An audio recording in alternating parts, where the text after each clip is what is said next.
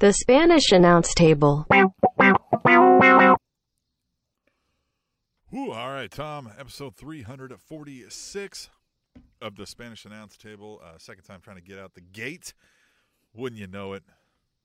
What else could it be but the technical difficulties? Tom, how the hell are you otherwise? I'm doing good. I can't wait for the weekend. And we got so much fun things to talk about. Oh my goodness. For the Spanish announce table and just for pro wrestling fans in general. So obviously, uh, this is a jam-packed show because we've got AEW Dynamite to talk about. We've got one of the biggest, most anticipated shows of the year, AEW Rampage, which who would have thought to say that at the beginning of the year? Yeah. coming up tomorrow night. And then we've got SummerSlam on a Saturday. What? Oh, by Oh, the oh, way, we got NXT on Sunday. yeah, yeah, okay. But we get to meet Eddie Kingston and go see a Glory Pro Wrestling show. By the way, at the end of this episode, we've got a great interview with Dan the Dad. Uh, for people who've been paying attention to us online, you know that we have sponsored a match at Glory Pro with Down with the King. It is going to be Stallion Rogers versus Ricky Shane Page, brought to you by the Spanish Announce Table. We are so happy and proud to be associated with this match and this promotion. At the end of this uh, gas bag of hot takes on AEW and WWE, we've got a great interview with Dan the Dad that we did earlier in the week. Uh, but Tim, before we go any farther with all of that nonsense and all that fun and all of the just greatness that's happening, we got to get our weekly update. Are we going to the moon? Let's hear about this MJF coin. Tom, it's a good thing uh, that we uh, are going on a trip this weekend to St. Louis, you and I, to go see Dan the Dad and the crew and Eddie Kingston there at Glory Pro Wrestling. Um, get your tickets now. Uh, Yeah. because we are also, in addition, headed to St. Louis. We are also, in addition, headed to the moon, baby. That MJF coin is up 16% this week. We're we're still down 79% overall. But again, you know what I mean? Positive vibes, positive vibes. Here, yeah, positive and patient. sixteen percent up this week from last time. So uh, it's it's we are due to be millionaires within probably a couple days, maybe a week or so now. So everything's looking up. Everything's looking good. I know? tell you what. everything's looking great. at the just Great. exact right time. You know what I mean? At the exact right time. We've got all this momentum. We just got our first ever AEW Rampage episode out of the way. As I mentioned, we've got this Rampage episode this Friday night that just is going to be off the charts with anticipation. We had a really fun Dynamite episode. We've got SummerSlam. We've got everything going on. But let's kick it off with what we've always kicked it off with. As everyone knows, we uh we focus in on our favorite pro wrestling show and that right now is AEW Dynamite and that went down last night on TNT. So Tim, if you're ready, let's talk about it. Let's do it. I'm ready. I'm I'm here on the chat. Join us on the chat if you're watching YouTube live. Um, if you're not watching live, you're watching later. Join us on the Twitter at Table Show. Use hashtag Tweet the Table. We'll read some in the show. Stay tuned for that later. Uh, yes, I'm ready to hit this AEW Dynamite. Yeah, so let's talk about it. They, man, they came out with one of the most creative uh, AEW Dynamite opening segments I could think of in recent time. They had us hooked with the entrance of Jon Moxley and Eddie Kingston. Eh, That entrance up there with some of the best right now. You know, you talk about the Oh, yeah. Nakamura from NXT. I know it doesn't have the sing along vibes that some of the other, you know, Bobby Roode's Glorious did from NXT, for example, or the Jungle Boy or Judas. But when Eddie Kingston and Jon Moxley are walking out with Wild Thing playing in the background, that just gets the hair on my arm standing up. I get goosebumps. I am all into it. And that's how they kicked off the show. And before they could even get to the ring, Daniel Garcia and 2.0 jump them. Yeah. And then on top of that, 2.0 gets to the ring and says, Hey, Sting and Darby, we just jumped your boys. What are you going to do about it? And then here they come. We get Sting and Darby Allin, and this is a Texas Tornado tag match. Tim, uh, we can go into the details. But before we do, what'd you think of this match? What'd you think of this opening segment? This was fun. I like that. You know, kind of we'll call it a swerve, right? Of the like, oh, you get attacked by somebody that like we had no reason to expect that they would attack you, and now, I mean, think about the 2.0 versus Moxley Kingston murder that is about to happen. You think these guys put Sting over? They are Mhm. about to probably just get thrown around the building by Moxley and Kingston. So, hey, But it makes sense from a storyline perspective because if you recall, two weeks ago, Daniel Garcia and 2.0 on an episode of, I believe, Elevation, or it might have been Dark. Sometimes I get those shows confused. They called out the three toughest guys in AEW Darby Allin, Jon Moxley, and Eddie Kingston. And so those three got a victory over Daniel Garcia and 2.0. So it would make sense that as heels, 2.0 and Daniel Garcia like, hey, fuck these guys. And if we get if we get you know our asses started getting kicked in this Texas Tornado tag match, they can't come out to help them. So let's just take them out before it even starts. I thought it was a smart heel move. And then, as I mentioned, then they get into this tag match. Uh, I think you know we can talk about, uh, as I mentioned, some of the details. One of the things that I thought was interesting is Daniel Garcia was still hanging around, and you got to see Eddie Kingston uh, get up and take Daniel Garcia out. It's like, oh, no, no, no, we're going to have a fair fight here. It's not going to be three on two. So he takes out Daniel Garcia. They go, you know, off screen and presumably fight till the end of the night. You know, who knows?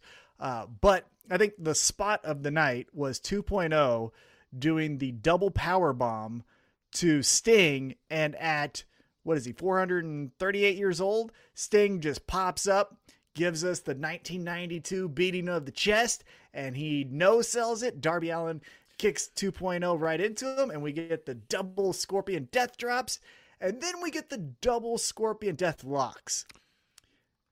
Obviously darby allin and sting get the victory. What'd you think of that finish though? Yeah, the finish. So starting with the the no selling of the table, I'm like, I get a no selling of a table moment sometimes, and and ultimately, if we really think about it, putting you through one of those tables is not really all that painful, you know. Um, I mean, it's it, yeah, listen, it's not fun, but like, it's not. Yeah. It's not like, oh my god, I can't walk now because you put me through this table, right? So, I get maybe a no sell if you're really like, I'm ready to fight, um, but you're 79 years old, right? So no fact checking here, but at a zero yeah at a zero 790. Yeah. Yeah, maybe. Um, Yeah. um, yeah, 79 years old, I think. Um, so, uh, you know, eh, it just felt weird. And then, like you said, the double thing. Meanwhile, like it took forever to get off. So, uh, Mr. Sting's son over there, Darby Allin's got a stall with weird facial expressions for a Mhm. while, you know, like he doesn't know what's going on. Yeah. Yeah, I don't know. I know, it's thought fine. Yeah, I thought again, you can always, with hindsight, you can always pinpoint and needle pick uh, all these segments to death, right? I think if again, I could have had a, a look through over the script or over the match, I think the no selling of the table spot was awesome. That was really cool. It reminded me a lot of from Revolution when uh, Kenny Omega kicked out at one uh, from the Young Bucks finisher. You Yeah, know the was- the yeah, uh, right, yeah. V trigger. You know, and he kicked out at one. He's like, "You motherfuckers did this to me, right?" more than that. right. Yeah. I like that Sting did that. Now, here's where I think we buried 2.0 a little bit, and we could have sold that table spot a little bit better. I wasn't a huge fan. I, I like the double death drops, right? Because that would make sense. Hey, come right into my arms. Well, fuck you both. I'm throwing you both on your head. But the double scorpion death locks, that made you kind of look like jobbers. And we just said 2.0 is all elite. Well, not really. What the fuck are they doing here? They just got double scorpion death locked, right? You know what I'm saying? So if you do it to one, and then if Darby Allin comes up with a submission of his own and he does it to the other guy, right, that'd be better. And then the other thing that I would have done, because I feel like the instant, you know, uh, hot take from everyone online and us as well is that Sting is old as shit and he took that table bump and no sold it. So I think what I would have liked to see is Sting then maybe grab some ribs, maybe say like, Darby, what the hell? You need to help me out of here. Like that was that was all I had. You know what I mean? Like that would have been nice to see. the- you the- know? all of that was just yeah. I think it, it ended with less of a bang than it started with. But I mean, all in all, the whole from the hey, this isn't your moment, Moxley. This is ours. Into that's still not yours, right? Yeah. Darby Allin, all of it worked pretty well. So it feels nitpicky to, to you know. I know they were going for. Yeah, It of course. Like, you know, it was a seventy year old man who went through a table, so maybe it took him a little longer to make that turn on the on the uh, you know stinger, whatever they call it, the And- leg lock or whatever, right? Deathlock. Yeah. Deathlock, uh, yeah. And again, 20 years since his last match on TNT, which was the last match of WCW's history Ric Flair versus Sting. Ric Flair wrestling in a t shirt, which made me a little sad, but whatever. Um, so, yeah, it was good to see Sting in action and in a, in a spot that wasn't on all out. You know what I mean? It was good to see that Sting does just doesn't wrestle on your pay per views. He can show up on a dynamite and still give you 10 to 15 minutes. So I thought it was really good for all things involved. Again, I'm just nitpicking here of what I think I could have done better because if I had the pencil, I can do it better than you. but you know what I'm saying. So let's go into after the match. We get a, I guess, pre taped uh, interview in the ring from Sammy Guevara, who proposed to his girlfriend, and she said yes. said yes. I I don't imagine they would have shown it if she said oh, no. that would have been fun if she said, "Let me think on Yeah, it. she would've been Give like, me a night to sleep on." could have told me I would have worn my best dress and you fucking yeah. Well, and so here's the I would have thing: done my hair how for many? this, you asshole. My wife did Well, say and- that. She was like, not to say that like she didn't look nice or anything. She was like, she was like, she was like that was clearly a surprise, and it, and she's like the the more proper thing would have been like have somebody like smarten somebody up to get her. You know what I mean? like no, you can't. You know why? No, you know why? Because that would have fucked her. You know why? Or fucked him. Hmm. This is why. I got that in my head. Oh, I got mm, this coworker who I no longer work with. You know who the fuck you are? Screwed me on my engagement. She got into my head and she said, "Hey, it's important if you're going to do a surprise engagement like I know that when I got engaged and then people started looking at my ring and started taking pictures, I wish my nails were done. Like I wish that I had my nails done. Mm-hmm. Yeah. And so a couple days before, and again, mind you, I've never asked a fucking thing about a nail in my life. I'm asking my wife now, but again, my girlfriend before we Yeah. got engaged. I was like, "Hey, your your nails, would you like to get those done? You know, I kind of just want to treat you." Here's And the rookie like, move you did, Tom. Here's the rookie move is you asked. You got to get a friend who will No. bring up something Well, in yeah. conversation that's normal. Now, again, maybe in Sammy Guevara and his now fiance's relationship, maybe, but no, not here, right? Because any friends asking my wife there, then like, no, I'm not gonna fucking do that. That's that's rude. So anyhow, you don't smarten them up. It's fine. She was fine. Uh, but here's what I was gonna talk about, and we'll talk about Rampage. Uh, your thoughts on Rampage here in a moment. Uh, if you want my hot takes, my instant reaction, we did an instant reaction video on the YouTube channel, so go check that out. Uh, but this is now back to back moments that Sammy Guevara gets the uh, heartfelt segment of the week because he got on Rampage the opportunity to give Fuego del Sol his contract, and now we get to see him. The next thing he's doing is getting engaged. So what, what are we doing to Sammy Guevara? Just ultimate babyface? I, yeah, I mean, I, it does sound like that's where it's going, right? Like, I mean, and he's hot. Like, he's got the um, he's got the fire right now. I think so. So take it. Yeah, I would I would run with it. it the inner circle thing feels like it. Maybe I mean maybe they don't have to have. We've talked about this. You don't have to have an end to everything. They can just go their separate ways for a while. But um, Yeah. maybe they do that. Maybe they run with this. Like Jericho's saying, we'll get into that, and then you know maybe just let Sammy go be a superstar for a little while on his own. Get him a little Yeah. you know, Miro's well, and he the, the TNT title right now, but maybe if he doesn't in a little bit, right, then maybe Mhm. Sammy gets a run. Or maybe Sammy's Yeah. the guy that can take it off of him. I wouldn't hate any of those ideas. So after the commercial break, speaking about Sammy looking like a million dollars, uh, we get Sammy Guevara versus Shawn Spears. And again, this is Texas, and Sammy is over in Texas, and he just does all the fun stuff. We get a really fun uh, moment when both of them are up on the top rope. Shawn Spears gives the middle finger, which, hey, I, I like the middle finger, right? The middle finger is fine, but I kind of feel like in wrestling we talk about hey if you have a chair shot moment in the second match maybe not do it in the main event right and we got a lot of middle fingers in this Yeah, episode I don't know if MJF knew he was. I mean, they they clearly did the spot, but who knows if he knew that like going into like. Ev- like early in the evening, maybe like they're like, Yeah, "Hey, that's true. Bit with the thing, yeah. yeah But, yeah. but anyhow anyhow yeah it was a middle finger spot and then we get sammy does a cutter to uh to shawn spears uh there was a huge um 5:30 splash that I thought was interesting because Shawn Spears kicked out of that. But then we got the 6:30, whatever it's called, you know, 6:30 kick to the dick, Triple and that took out Shawn Spears. plancha dive. Oh, okay. Yeah, that one. That one. Um, but Sammy Guevara gets the gets the win, and then afterwards, uh, he goes to kiss his fiance. Uh, my question to you is post match. Do we start to run with Sammy's gonna get married, or is this just hey, it was Texas, we did it on special Uh, night, no, let's it would move have on? been great if, like, yeah, like he gets the match, he wins, then he goes to kiss her, and she gives him the, the Kansas City cunt punt, you know? Well, she he's like- could. we got time if she's she's like, gonna be an on-air character. Told me so I could have done my nails. Ah, Speaking of nails, all right, no. God dang it! You, I mm. ah, that fucking coworker. God, I, can't- I, So I thought my got her fired for that. I don't give a shit. I oh I sh- should have.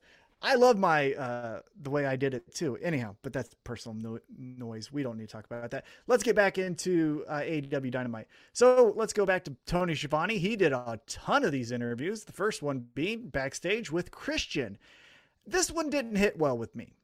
And this is why. So we get Christian Cage before he can even talk. Don Callis interrupts, but says everything that he already said the week before. Hey, Christian Cage, good to see you again. It's like, what? Did you forget that you guys were in the ring last week doing this? Like, I didn't understand this segment, but wh- what did you take away from it, if anything? I mean, I thought the same thing. I I really was like, I thought this is exactly what they said last week. Maybe I'm wrong, but uh, this didn't. You know what I mean? Uh, And look, they're good. Like they're fun to watch each other insult each other. But Oh yeah, and it's yeah, it was really fun, and I like again Don Callis's line of uh, "You got a great finisher, can't wait for Kenny Omega to kick out at two. You know all the fun things that he says. It just he said it again, and for a show that just puts in you know ten pounds of awesomeness into a five pound bucket, like you you don't need filler segments that just say the same thing. So I didn't think that this was useful, but again, it wasn't bad. It was just something that I observed. Uh, after the commercial break, after they do their segment, uh, we get a video package talking about Dante Martin. And if you haven't seen, uh, I believe it's AEW Dark, the Tuesday night show, he has a match with Lee Moriarty, and it is I've not is seen it. very good. Okay. Very good. And it's an interesting finish. I won't give away what it is, but I'd say it's the main event of AEW Dark. It's worth your time. Check it out. Here's my question. The other uh, brother, I know he's on the shelf. I think he's injured and he's rehabbing, but right now it kind of feels like it feels like uh, the other brother's the Marty, you know, and we got the Sean and the other the other guy already got Marty well, Jannetty. we used to say, um, what was you know, you know, private party and top flight. We were like, hey, something's got to give here. These are the same gimmick, and so private party's sticking with it. And you guys have Mhm. now been separated for a long period of time. You really can't come back with the same gimmick, right? Like, But what do we do? Because if that other guy, who I, I complete transparency, I was not aware of Top Flight before they got to AEW, so I couldn't tell you if they had PWG matches or whatever it was. Never saw them. yeah, but But fight. if this right? other guy, huh? they got to fight. It's a built-in feud. That's what I'm saying. Do you just go brother brother? Like, do we say, hey, brothers are, Are going to fight here? Are they actual brothers? I believe so. Oh, okay. Yeah. So What did the Regals do? it's going to be interesting. What's that? The Regals never fought, right? Did they? Not yet. Mm. Still It's young brewing. in their career. The story is yet. Well, they haven't had. They're they haven't until had a you brother- get hired on to be the writer. Yeah. And then That makes sense. Uh, but they haven't had brothers fight in AEW, and they've got a ton of brothers in AEW. You know, so Yeah. Maybe this Young is the Bucks first set. when did the Young Bucks do it? Oh, hopefully never. God, just two promos from Oh, them. they I will just want go one segment. so metadork with the Yeah, I know. explode. Oh, I know. Let's move on. Hey, so. So let's get into what I thought was the promo of the night because I think it was a shoot. And that is Tony Schiavone's in the ring and Dan Lambert, the owner of American Top Team, is standing in the ring with Andrei Arlovski and Junior Dos Santos. I know you don't know who they are, but they're beating Yeah, the fuck out names. of Yeah, the anyone. and, and Yeah. yeah, yeah. Anyone backstage is getting their ass kicked by these two guys. Yeah. But Dan Lambert is I feel like they hired Dan Lambert purely for fucking with Jim Cornette because he is just Jim Cornette in AEW, right? Like talking about cancel culture, talking about Yeah, and he's not wusses. this way, right? Is that what say? I mean, maybe to some extent. I mean, he's an alpha male who owns a business, but like, he's not outwardly normally this guy, right? Like, is Dan Lambert or is he? Look, um, so the only thing I know about Dan Lambert is he is one of the biggest pro wrestling fans in the MMA world. Yeah, If you were to rank, you know, uh, pro wrestling fans who are also prominent MMA uh, personalities, he's one or two. You know what I mean? Okay. Uh, it's like him, Tom Lawlor are fighting for the top spot as far as pro wrestling fans. yeah, So maybe. as far as what he is personally, Yeah. I don't know. Yeah. Colby Covington was there. He was the Trump guy. Could be a little of that. I don't know, but he's playing whatever this role is perfectly. I just feel like this is a this is a huge rib on Jim Cornette. They're like, you know what? Jim Cornette needs a little space in AEW. Let's just get Dan Lambert to do his job because Jim Cornette's not going to do it, right? Like Yeah, Jim, Jim Cornette's going to give you the middle, middle finger. So, Jim Cornette would if you paid good. him, but oh yeah, yeah, of course, yeah. Jim Cornette will do anything for, for for money. I'll do anything for money, but you know what I'm saying. Um, yeah, I mean, look, hey, it was a great heel promo because I hated everything he said, but I did like, Ah, how, you know, loved I mean, it. he's good at it. Yeah, you know, and but he yeah, didn't right. stumble on his words. He had charisma. When he looked like he was legitimately like he did it well enough too, where it seemed like it wasn't super polished, like he'd practiced it a bunch, like he's legit, just like, hey, you fucking dorks, like, yeah, Yeah. look at you, you fucking suck. Right? like it had like he wasn't stumbling, but it had like real pacing, right? It Mm-hmm. had like a real guttural, like just stream of consciousness feel, right? Yeah. yeah, it was a shoot interview was, again. That's yeah. what I felt like. Yeah, he I thought it was great. really going off the top of the dome, and it was like, all right, well, guy, look, I could, you know, if you Mhm. don't have two of the most baddest motherfuckers to ever live standing beside you, I've got a whole lot to say about what you're saying. Right. However, I, Lance Archer, Lance Ar- I am not. Yeah, so Lance Archer does come out and says like, "No, we're gonna kick your ass again." And so we get Arlovski and Junior Dos Santos to square up in, in the ring. But before Lance Archer could even make it into the ring, the men of the year, Scorpio Sky and Ethan Page, jump from, from jump him from behind. So what do you think of this? Are we gonna get possibly Dan Lambert manages Men of the Year and they become the you know cancel culture tag team or or is this just hey thanks for helping us out fuck this guy we're gonna beat his ass too Dan Lambert leading anybody would be great for that person or team. Mhm. The men of the year becoming the like anti woke warrior heel tag team. Ooh, staying sleazy like they are, right? Like not going like, not going camo anti woke, but going like alpha male. You know what I mean? Like, what's wrong? So I put a little pill in the drink. Who gives a shit? Like, not to that extreme, Yeah. right? But like, No, those but like- sleazy bastards. Yeah. yeah you do wolf of wall street type of sleaze where it's like of course i bought a boat without paying taxes on it that's what you do Yeah. you woke warrior what are you gonna tw- send a tweet about it Yeah. Who cares that You I know? got I, I came here in, in a Humvee and then I rented another one to get out of here. You know that kind of shit. yeah, right, exactly right. it's just like Then I yeah still and i'm Ubered out of here. you know what I mean? Like, Yeah. yeah, right. Who Yeah. cares that I that I'm doing cameos and I haven't sent one yet, but I've got ten thousand dollars already sent to my bank account. Like, yeah, it's like, dude, you're. Fu-. But then everything is like, what are you gonna send a tweet? Oh, you're gonna cancel me, and then like that's the whole thing, and then Dan Lambert just spews his bullshit. That's a fun And tag you get. Max Caster in the. All right, never mind. Hey, easy, Hey, easy, easy, easy, Easy.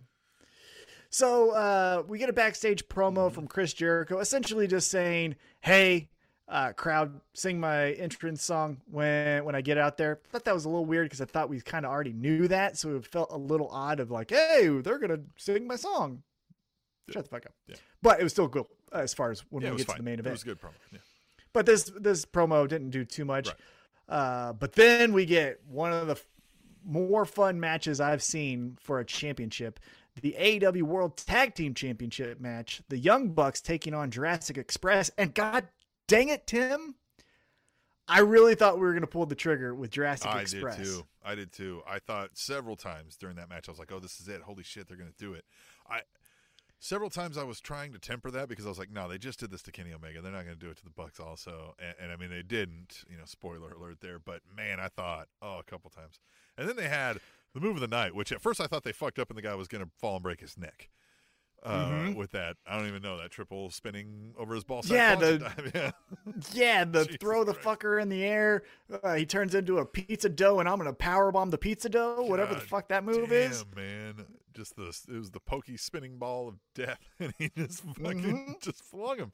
See That was crazy. Fucking And this was this was really cool because this was the first time in a while that it felt like even though Jungle Boy is the star of this tag team, it was Luchasaurus getting the like So- hot tag yeah. baby face cheers. Back to that move. So he like throws him up, and he kind of like instead of like doing the like I'm also gonna like throw him over with you.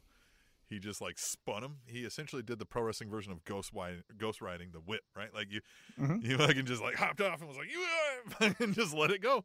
Just like let's see what happens. Let's see where this fucking guy lands.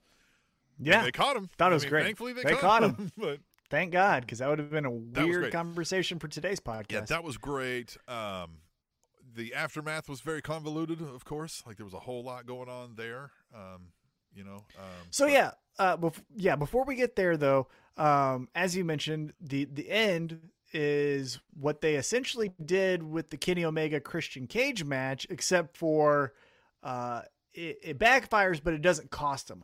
I thought that's where Jurassic Express was going to get the victory. I thought then the theme was, hey, this is maybe the the dismantling of the super elite because we have dissension because you can't ever fucking help me every time you try. One of us gets screwed over. I lost my world title. You guys lost your tag titles. What the fuck's happening? You know, maybe we should go our separate ways. But the young bucks do retain. Jurassic express does not get uh, the, the victory and become your new champs however they're going to start this four team number one contender uh, tournament. And then the winner of that tournament gets a shot at the Young Bucks at All Out in a cage match. And this is where the gimmick makes sense, right? Because if you watch this match, it was Brandon Cutler, it was the Good Brothers, it was Kenny Omega, you know, all these people, outside forces affecting the match. Well, a a bunch of times. cage. They're like, look how many people he come out with. Exactly. Right.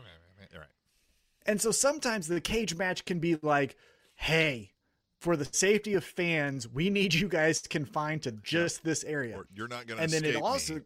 right. But then it also can be, no, no, no, no, no. We're not allowing anyone in here. It's just me and you. And so whoever comes out as the victor of this four team tournament, I think it's perfect that it's a cage match at all out against the Young Bucks. Thought that was really good. Yeah. Yeah. Yeah. Yeah. All right, so then uh, after the commercial break, oh wait a minute! Before we get to the commercial break, Tony Schiavone is again backstage. This time with Britt Baker, and Britt Baker in- introduces the Muscle. So Yeah. again, uh, from Rampage, we've got Jamie Hayter now as the, I guess, right hand woman of Yeah. Britt Baker because we already have Rebel. Um, and Hayter essentially challenges Red Velvet and says, like, I'll kick your ass by myself. So, Tim, we'll kind of touch on Rampage uh, as far as your overall thoughts. However, the main event from Rampage was Britt Baker retaining over Red Velvet, Jamie Hayter, or yeah, Jamie Hayter uh, debuting, taking out Kris Statlander. What did you think of all of that before we get into your comments on this? I'm a little worried. They're kind of sum them up together. That this Hayter thing is a little. It's going to muddy the waters with the Britt Baker. I think the formula works so great, and Rebel doesn't have to be physically involved to fill her to fulfill her role, right? Like she is as physically involved as she needs to be, even with the crutch. It's almost better to some extent. You know what I mean? Um, this Hayter is a completely different vibe, so they'll have to attack that character differently. And it looks like they're already there, where she's kind of like she's not in on the games and the fucking the DMD. Like she's just here to fucking fold arms and kick ass, which is fine. Mhm. But then it almost feels like that's tailor made for a. We're gonna f- make her the face monster here in a few months when she finally just doesn't take Britt Baker shit anymore, right? Yeah, Which I don't want. So, coup- right. So, a couple of things. One one of the the points I'll make here is a, a point that I made on the instant reaction is I thought Jamie Hayter debuting in the way she did wasn't great because it was the debut episode and let's not you know act like we're we're too dumb to the wrestling rumors here it's rumored that we got some really high profile debuts coming sooner rather than later right Mhm. and so for those expectations of the CM Punks, the Daniel Bryans, the Ruby Riotts, you know, all of these top level talent, and I'm not saying Jamie Hayter can't be that in the future, but I just felt like that was underwhelming for it to be her. One thing also, after a second viewing, I can definitely see how people thought for a split second that that was Becky Lynch mm, making a debut. yeah. Had a little Becky Lynch vibe to her. But to your point, I think it is muddying the waters because yeah, we already have Rebel. And Rebel does the chicken shit thing, but still hits you with a crutch, which hurts, right? So what is Hayter gonna do? Just power bomb you? So uh, now if we have some dissension there, right? Rebel gets jealous of Hayter, Hayter gets jealous of Rebel, Britt Baker's caught in between. Now we can have some fun stories there, but that takes away from Britt Baker as champion. You know what I mean? Then we Yep, become yep. Britt Baker's secondary story is she's the baddest bitch in the division. So I wasn't a big fan of adding another person to Britt Baker. I'm also not the biggest fan, and in this promo, she cuts a heel promo. Look, this feels like John Cena in reverse, where when John Cena was coming out, we were like, fuck this guy. And WWE was like, nope, you love him, don't you? Here's some more t shirts. And AEW, Britt Baker comes out and we go, we love you, Brent, DMD. And then they go, but she's going to beat up your favorite, Yeah. Kris Statlander. She's going to kick her ass. It's like, what? Yeah, why would you do that? No, Yeah, don't. Mm-hmm. You know? And so it just doesn't fit right now. Britt Baker is kind of in this weird space where I think she's still figuring out the character. I'll tell her about all this this weekend, by the way. Oh, I'm going to of go to. I'm going to Comic Con, Tim. Yeah. I'm going to be meeting her this Saturday during SummerSlam. Not watching SummerSlam. I'm going to meet Britt Baker instead. Uh, so I'll, I'll inform her of all of these things. Oh, so don't good. you That's worry, good Tim. of you. That's good of you. Thank you. Yeah, Thank you. I'm doing it for the Table Nation, obviously. yeah. Of course. Uh, so after Britt Baker's interview, we get a video package of Matt Hardy and Orange Cassidy. I'm fucking done. Yeah, I mean, it's not good. It's it's not even Orange Cassidy is bad. Another thing uh, that I wanted your opinion on is when Christian Cage beat um, Kenny Omega for the Impact World Championship. Backstage, Mark Henry, who has some room for improvement, but, but Mark Henry does an interview with Christian Cage, like, "Hey, isn't it great to be Impact World Champion?" And you know, Christian Cage and Jurassic Express are throwing their hands up, champagne's going everywhere, but behind them is Orange Cassidy, just kind of keeping an eye on what this promo's about. And I feel like that's the direction I want Orange Cassidy to go. Matt Hardy, and we've talked about this, Matt Hardy and that family office, whatever it is, not dynamite worthy. There is Yeah, other. Yeah. To the point, yeah, to the point where I want the wingmen in this spot instead of Matt Hardy in the family office. If you put in JD Drake or Ryan Nemeth or Peter, pretty Peter Avalon, the the the little sled, what, what the fuck is that called? The uh, sensual sled. Sensual sled? Is that what it is? Yeah. Uh, uh, Yeah, that, that he gets better. pulled Yeah. on. It's way, way better. better. than this Matt Hardy stuff. I will take right now. AEW, I know you're listening, and again, Britt, I'll tell you on Saturday in person, so you can pass it on to Tony. But let's get Orange Cassidy if we're gonna have him in just a meaningless feud until he does this Impact World Championship thing, if that's what he does. Let's have him go up against Pre- Pretty Peter Avalon. That's more fun than Broken Hip Matt Hardy. You know. Yeah, I do know. Anyhow. Yeah. Speaking of broken hips, in the next segment, we get Tony Schiavone in the ring and he introduces Paul White. And oh, God, Tim. Hmm. Ah, fuck. But it's because we had Dan the Dad We have Dan the Dad an interview later, after our picks on SummerSlam, which means we had to push QT to next week. God, I'm so sorry. QT Marshall, for anybody who's new, really loves us, loves this podcast. Has been trying. Number one. Check it on Twitter. Check it on Twitter. He's been Number trying one. to get on, and we keep every we, he's in the queue again. He probably went off by now. We've been at this for a while, more than half an hour. He probably dropped off. He's a busy guy. He's got students to teach things Mm-hmm. to, and we're sorry. Quad quad track marsupial. Uh, we love you. Sorry, we'll get you next week. Next week, buddy. next week. But in this segment, let's just cut to the chase. Uh, QT Marshall exposes that Paul White has some hip issues, had a couple surgeries. Paul White said, I don't give a shit. Guess what? Here's my announcement. It's me and you at All Out. What do you think, Tim? Yay! Here's where I think this match can be used to its fullest potential. Yeah. Is we've talked about how it's insulting to the women's division to always have that before your main event because Yes. that's your let's get him down to get him back up. Put if get there. down to get him back up, Paul White and QT Marshall, where we get Paul White to do the choke slam, Yeah. is perfect what you right get. before your main event. You get a wedgie, you get a, a fist, you get a choke slam, yeah, and you, you get all the per- him, and you you know you do it.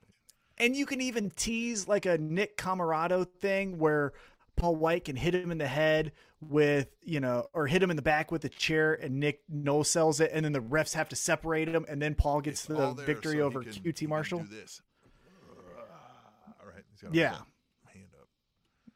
Yeah, this is I think its best possible outcome is for pro wrestling terms, the piss break before your main event or on your pre-show. If you give me this as a pre-show to get everyone excited, hey, Paul White can do a choke slam here, then fine. But I don't want this to kick off the show. I don't want this to be second match. Like, no one cares. No one. Again, this is where if you're going to use Paul White and QT Marshall is good. I actually think I said this on our Twitter at Table Show. Watching the promo from QT Marshall on this episode's uh, or on Dynamite's uh, episode this week, I feel like he is 100% made for Monday Night Raw. Yeah. I mean, He I, I saw that tweet, and it fits. Yeah. the promo style, the the artificial reactions because they're not bad. Nothing that he does is bad, but everything that he does is like Monday Night Raw it doesn't click. so I feel like that's where you should go. Um, but yeah, I again maybe you substitute Paul White out with Ryan Nemeth, or you substitute Paul White out uh, again. He's in some uh, trouble right now, but Max Caster, you know, like Yeah. that would be a little bit better than Paul White and QT Marshall because they're just old guys. One has hair plugs, the other one has a bad hip. Who the fuck cares? Nobody Like- cares. I don't know. Anyhow, uh, after that uh, announcement of Paul White versus QT Marshall at All Out, we get Jade Cargill, and she calls out Kiera Hogan, formerly of Impact Wrestling. She calls her out for a match on this Friday night's Rampage episode. Pretty cool, I thought. What did you think? Yeah, it's um, I uh, hmm, I, it's more of this forbidden door stuff, right? Like we're we're getting. Although it's Kiera Hogan, she's there now, right? Like I that's think she is. Yeah, I think she's a free agent. I don't know if it's an Impact So- Wrestler. Yeah, I mean, look, this is thing. one of the talents that we would hear name dropped outside of the big, you know, thing. So I'm interested to see what she's got. See what's because I, I haven't watched enough. I don't think of Kiera Hogan to really have a like a great. You know, I've seen her a time or two. So what I do know is that everybody talks well of Kiera Hogan. So Mhm. I'm interested to see where they take it. Yeah, I, I've always enjoyed her work. Uh, the limited amount of times I've seen her on Impact Wrestling, I think this is why I, I was such a fan of this announcement. Is as we've talked about and hinted about, and we'll talk about here in a little bit. But this Friday night's episode of Rampage is going to be the most anticipated show of the year, even more than SummerSlam. And to put two African American women in a show of this magnitude, I think shows that like you can really get behind some of this talent that isn't getting all the exposure it necessarily has been getting, right? Like that's a great spot for Jade Cargill and Kiera Hogan to get on such a big show. Right. And you know, we applauded and said till we're red in the face about how awesome it was that Sasha Banks took on Bianca Belair in the main event, even though it was night one, not night two. The main event's the actual last uh, match of the show, yeah, no- regardless of what main main event. events that they always talk about, but whatever. Yeah, no, no, no. The main event is always the last match of the of the entire event. Right. You know, if it's a if it's a three day festival and it's a music concert in the three day festival, if if it's Foo Fighters, that's the last band, then they main evented the festival. Yeah. It's not night one, night two, night. That's not a fucking thing. So sorry to to break your bubble. But anyhow, for all the hoopla and praise that Sasha Banks and Bianca Belair got, I thought this was a good move from AEW to put two African American women on the most anticipated show of the year. So I like that. Yeah. I like it too. Now let's get into man, I just thought this was an afterthought. Taz is in the ring. He introduces Ricky Starks. Ricky Starks says, Hey, Brian Cage, let's talk face to face. And Brian Cage and Powerhouse Hobbs are punching each other in the face. And that's it. Yeah. I, they really slow roll these Taz segments, don't they? In these storylines. I don't know if that's him been there. Be like, nah, nah, we can't, can't do that this week. Let's do another week of this, and we'll wait for that. I don't know. I don't know, but this just feels like forgot- everyone is wasting their already time. that they like screwed over Cage, and I was like, oh yeah. and especially in Texas, because if memory serves me correct, Ricky Starks is over like Sammy Guevara in the great state of Texas, which Texas feels like a cult, but we'll talk about that later. Um, It is. and all you had him do was just walk out, do a pose, and then cue video and run away. Like it felt like a waste of time. It felt like how I, I I felt with Christian Cage and Don Callis's promo, where it's like you're not doing anything different than you did last week. The show needs the show has other talent that we could be showing here. So get the fuck off the TV. So I love Taz. Taz is still one of my top 10 favorite pro wrestlers of all time. I like Team Taz as a concept. When it started, I was all in on it. But what they're doing right now needs to stop. It's just nope. A big nope. Yeah, I'm with you. It's really underwhelming. Underwhelming is a great way to say it. It just, it's It fit on Raw. yeah. I mean, it was minimal story to begin with, right? Like, I mean, they pulled a swerve, but like with minimal storytelling behind it, outside of just like we knew they were angry at each other. But it just, yeah. Yes, Ricky Starks was the better character to pull the swerve and be a heel, but like he's also the wrong character to stay in the group. So it's just a been a weird Mhm. mix. Yeah. Yeah. I agree. I agree 100%. So let's move on. We get Tony Schiavone backstage again. God, he was everywhere this episode. Uh, he's backstage with Death Triangle. And we get right to the, we cut right to the chase. We get um, at All Out Pac versus Andrade. Now, Andrade said, I'll face you at All Out, but you have to agree to my terms. And I didn't catch what those terms were, so we'll see, I guess. Or did you did you catch it? Because I, did not. I did not. Okay, so I don't know exactly what those terms are, uh, but it looks at looks like at All Out we'll get Pac versus Andrade. Now again, if I'm booking the show, that's what I'm kicking the pay per view off with. I'm getting Death Triangle walking out, flames everywhere. I'm getting Andrade looking like a million dollars. Maybe have him come out in a stretch limo or whatever it is to like get the pizzazz of it. Have those motherfuckers do 750 different flips, and let's get right to it and have some fun. Yeah. You know what should happen? Ooh, you know what should happen? I don't know if you caught this on Twitter, uh, but at Triple Mania, Andrade took on Kenny Omega for the AAA Heavyweight Championship, and before he made his way to the ring, he was accompanied by the 16-time World Heavyweight yeah. Champion Ric Flair. Who may or may Now- not have had a fun. Ah, that Yeah, wasn't, it him. wasn't him, That wasn't No, him. wasn't. Don't. No, no, Uh. Ric Flair. Ric Flair loves to flaunt what the fuck he does, but I don't think he's flaunting like that on a train. No, and that's what he like. He even said it with him. He's like, I don't ride trains. He didn't Yeah. say like I wouldn't have done such a thing. Yeah, he he's like, said I like. I wouldn't have been on a train. Love it. That's the best. So I think you got a couple weeks to tell a fun story here, and I love Chavo. Think he's fun. Think he's great in his role here. but let's kick his ass to where he can't show up to all out. And let's have Andrade pull a one up on Death Triangle, and he has Ric Flair accompany him to the ring. Huh? You think that? I like that idea. Uh, I do. I love Chavo. I love what he does here, but let's kick his ass. Let's kick his ass. You know what I mean? yeah, I do. Know. Let's have him serve a purpose. Let's kick his you know? ass. I mean, fuck that guy. Let's right? kick his ass. Yeah, fuck that guy. He's Yes. great. Hey, I like Chavo here. I like that Andrade has a, a line or two that he'll practice and say while he's, you know what I mean, working on English, which it does seem either he they let him do more here or he's getting better at. Um, but Chavo then can kind of fill in the rest of that. He's not speaking for him necessarily at the time, but he's doing the majority of the talking to get it out on English television. But we still get the idea of he's like, hey, fuckhead's doing with a guy like that. Look at this fucking Mhm. guy.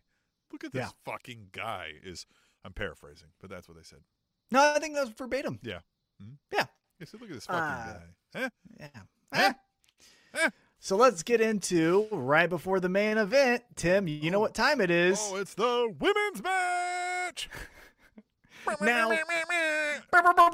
Now, I will say this had a story to it before we got to the match. If you watched Elevation, Penelope Ford picked up the victory. After the match, she's still beating up her opponent. Thunder Rosa was on commentary. Thunder Rosa's like, fuck that. You don't just beat up on women uh, just because you're better than them. Runs down in the ring, chases off Penelope Ford. We get the match at Dynamite. So I like that we have a little bit of a story here.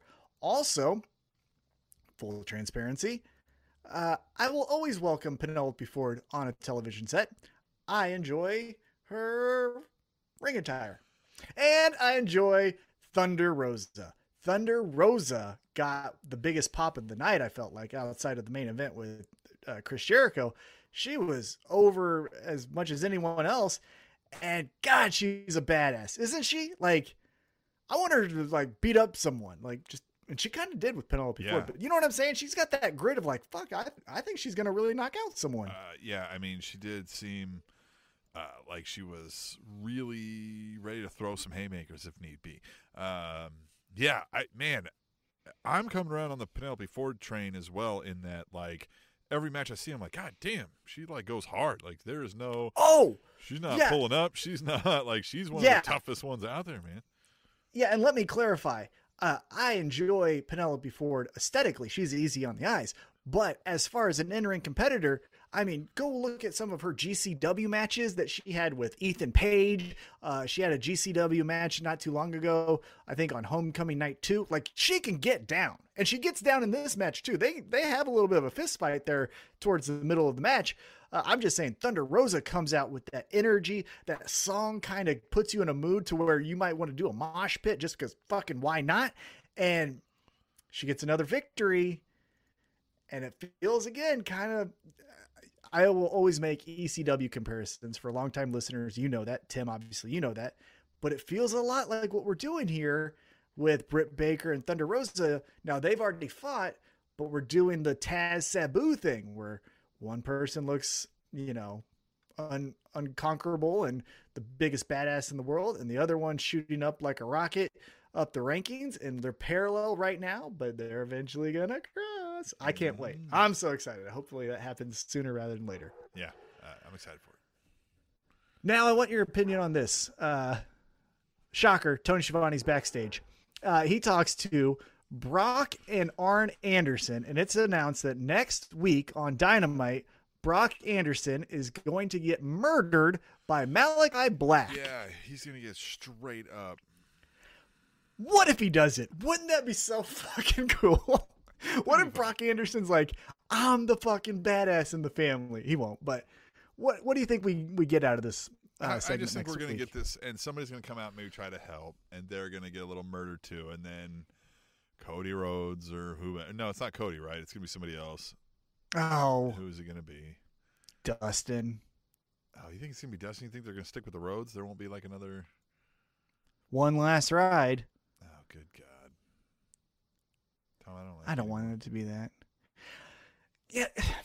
Now, I will say I like this segment because Arn Anderson essentially told his son, "Hey, thank you because I understand he kicked my head uh, into the fifth row. You obviously got mad about that, but you're gonna get hurt." And Brock Anderson was like, again paraphrasing here, but like, "Bitch, I'm not. Well, I, I mean, I, I think he kind of was like, I mean, perhaps, but like, I'm not going to be a bitch. Yeah, yeah, maybe that was the, Right, better vibe. Yeah, like it it was a was lot of like, He's like, I mean, I'm gonna, I'm going to fight him though. Like, yeah, I'm not I'm not scared of this challenge. And I like that. Maybe we get some more character development out of the Brock and Arn Anderson dynamic. I don't know. But I think yeah, I think how I envision this segment going is Malakai Black hits the black mass on Arn Anderson after beating Brock Anderson.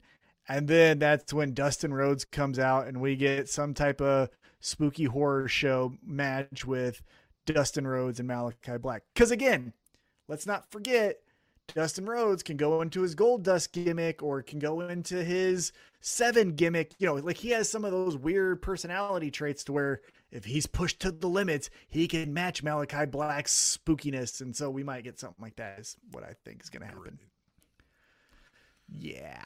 Hey, uh, we get a video package from God's favorite champion, Miro, and he talks about F- Fuego del Sol, how he shouldn't have took that contract because that's the coward's way to do it. Um, so God is unhappy with Fuego, but then at the very end, he says that the Redeemer needs to talk to Eddie fucking Kingston. Tim, yeah, I'm worried for Eddie. I'm not. I'm worried for me. I don't know if my little heart can take it. This is so much excitement. Eddie, Kingston, and Miro. Oh my God. The machine versus the everyday man. I just right there. Oh my God. The promos. The promos. If you don't remember, Tim, remember, Tim, before he turned babyface, uh, Eddie Kingston cut a promo on Dynamite where he talked about all of his enemies, number one being God. Well, who's God's favorite champion? Miro. You think he, if he brings that up, I don't that's know. the best, dude. If he shows That's- like that's that a- clip and he's like, Yeah. Yeah, God doesn't forget. yeah, That's why we got to so talk. God whispered Oh. to God's favorite champion. Oh, Yeah. Mm. God God heard what you said and God has sent his vengeance with me. Oh, and then Eddie Kingston be like, "You can't kill me. I'm a fighter." Or just the like, listen, tough guy. I he's already- but I already love this this feud and it hasn't happened yet. It's the best feud I didn't even know I needed. I cannot wait, Tim. This is the promos. They can't miss with this one. Yeah, I I'm mean, this is a grand slam. I am so fucking excited. Give it to me now. Okay. Uh, another great promo backstage without Tony Schiavone was Jon Moxley. Now, I want your opinion on this. So, Jon Moxley, he says, uh, Hey, I was here carrying the flag uh, when AEW was just the startup promotion, and now everyone wants to come and jump on the train. While saying this, he also says Hangman isn't a cowboy. Christian Cage should have stayed retired. And then he talks about Garcia, who's going to face in the main event of Rampage on this Friday night's uh, episode, about how, hey, you want a taste of the big time? Well, I'll give you a taste of the big time. So, with cutting down Hangman, with cutting down Christian Cage, and obviously addressing his opponent, what do you think? What direction are we going with Jon Moxley right now? yeah, I don't know. Are we ready to like throw Moxley back into the top of the card? Because like he basically guns blazing on everyone, Yeah. and I loved it. It was I mean, it was great. It felt real. It felt like he was like, "These are the fucking guys." Like, Mhm. I take a break, and these are the fucking guys. yeah. This is it. yeah. Well, and the angle that he took where he said, "Hey, I I joined this when it wasn't a guaranteed, when everyone was a little bit iffy on this I, promotion." did, I think we kind of understood before they. No, they had already announced Jericho, right? Yeah, Jericho because he he jumps into the match with Jericho and Kenny Omega, Well, and I mean, takes like we both of them. understood Moxley was gone, but I don't Yeah. think we knew he was coming to AEW. We just figured it probably was, but we figured like he could go to Mhm. Japan, he could go to right. Yeah.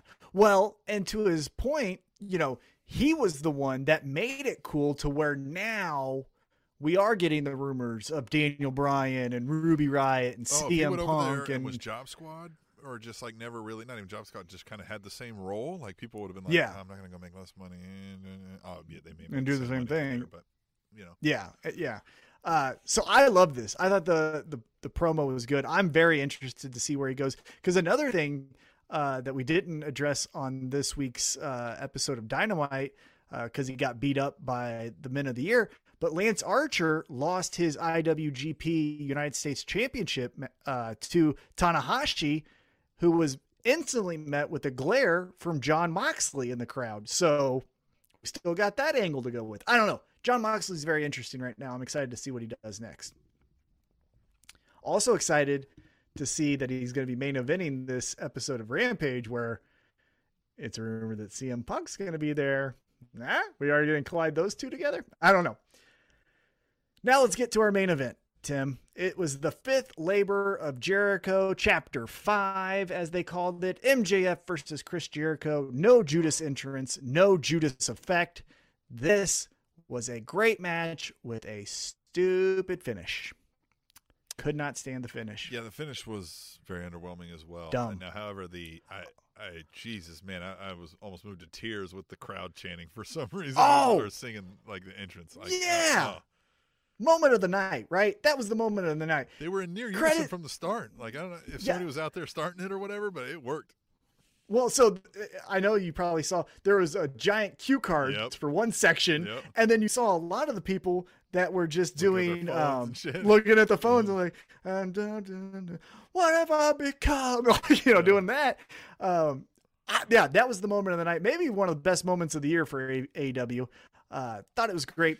Yeah, the last time I felt chills like that was the Jungle Boy chant when he won the um the battle royale or whatever they call it. Yeah. mhm. uh, the Casino Battle Royal. Yeah.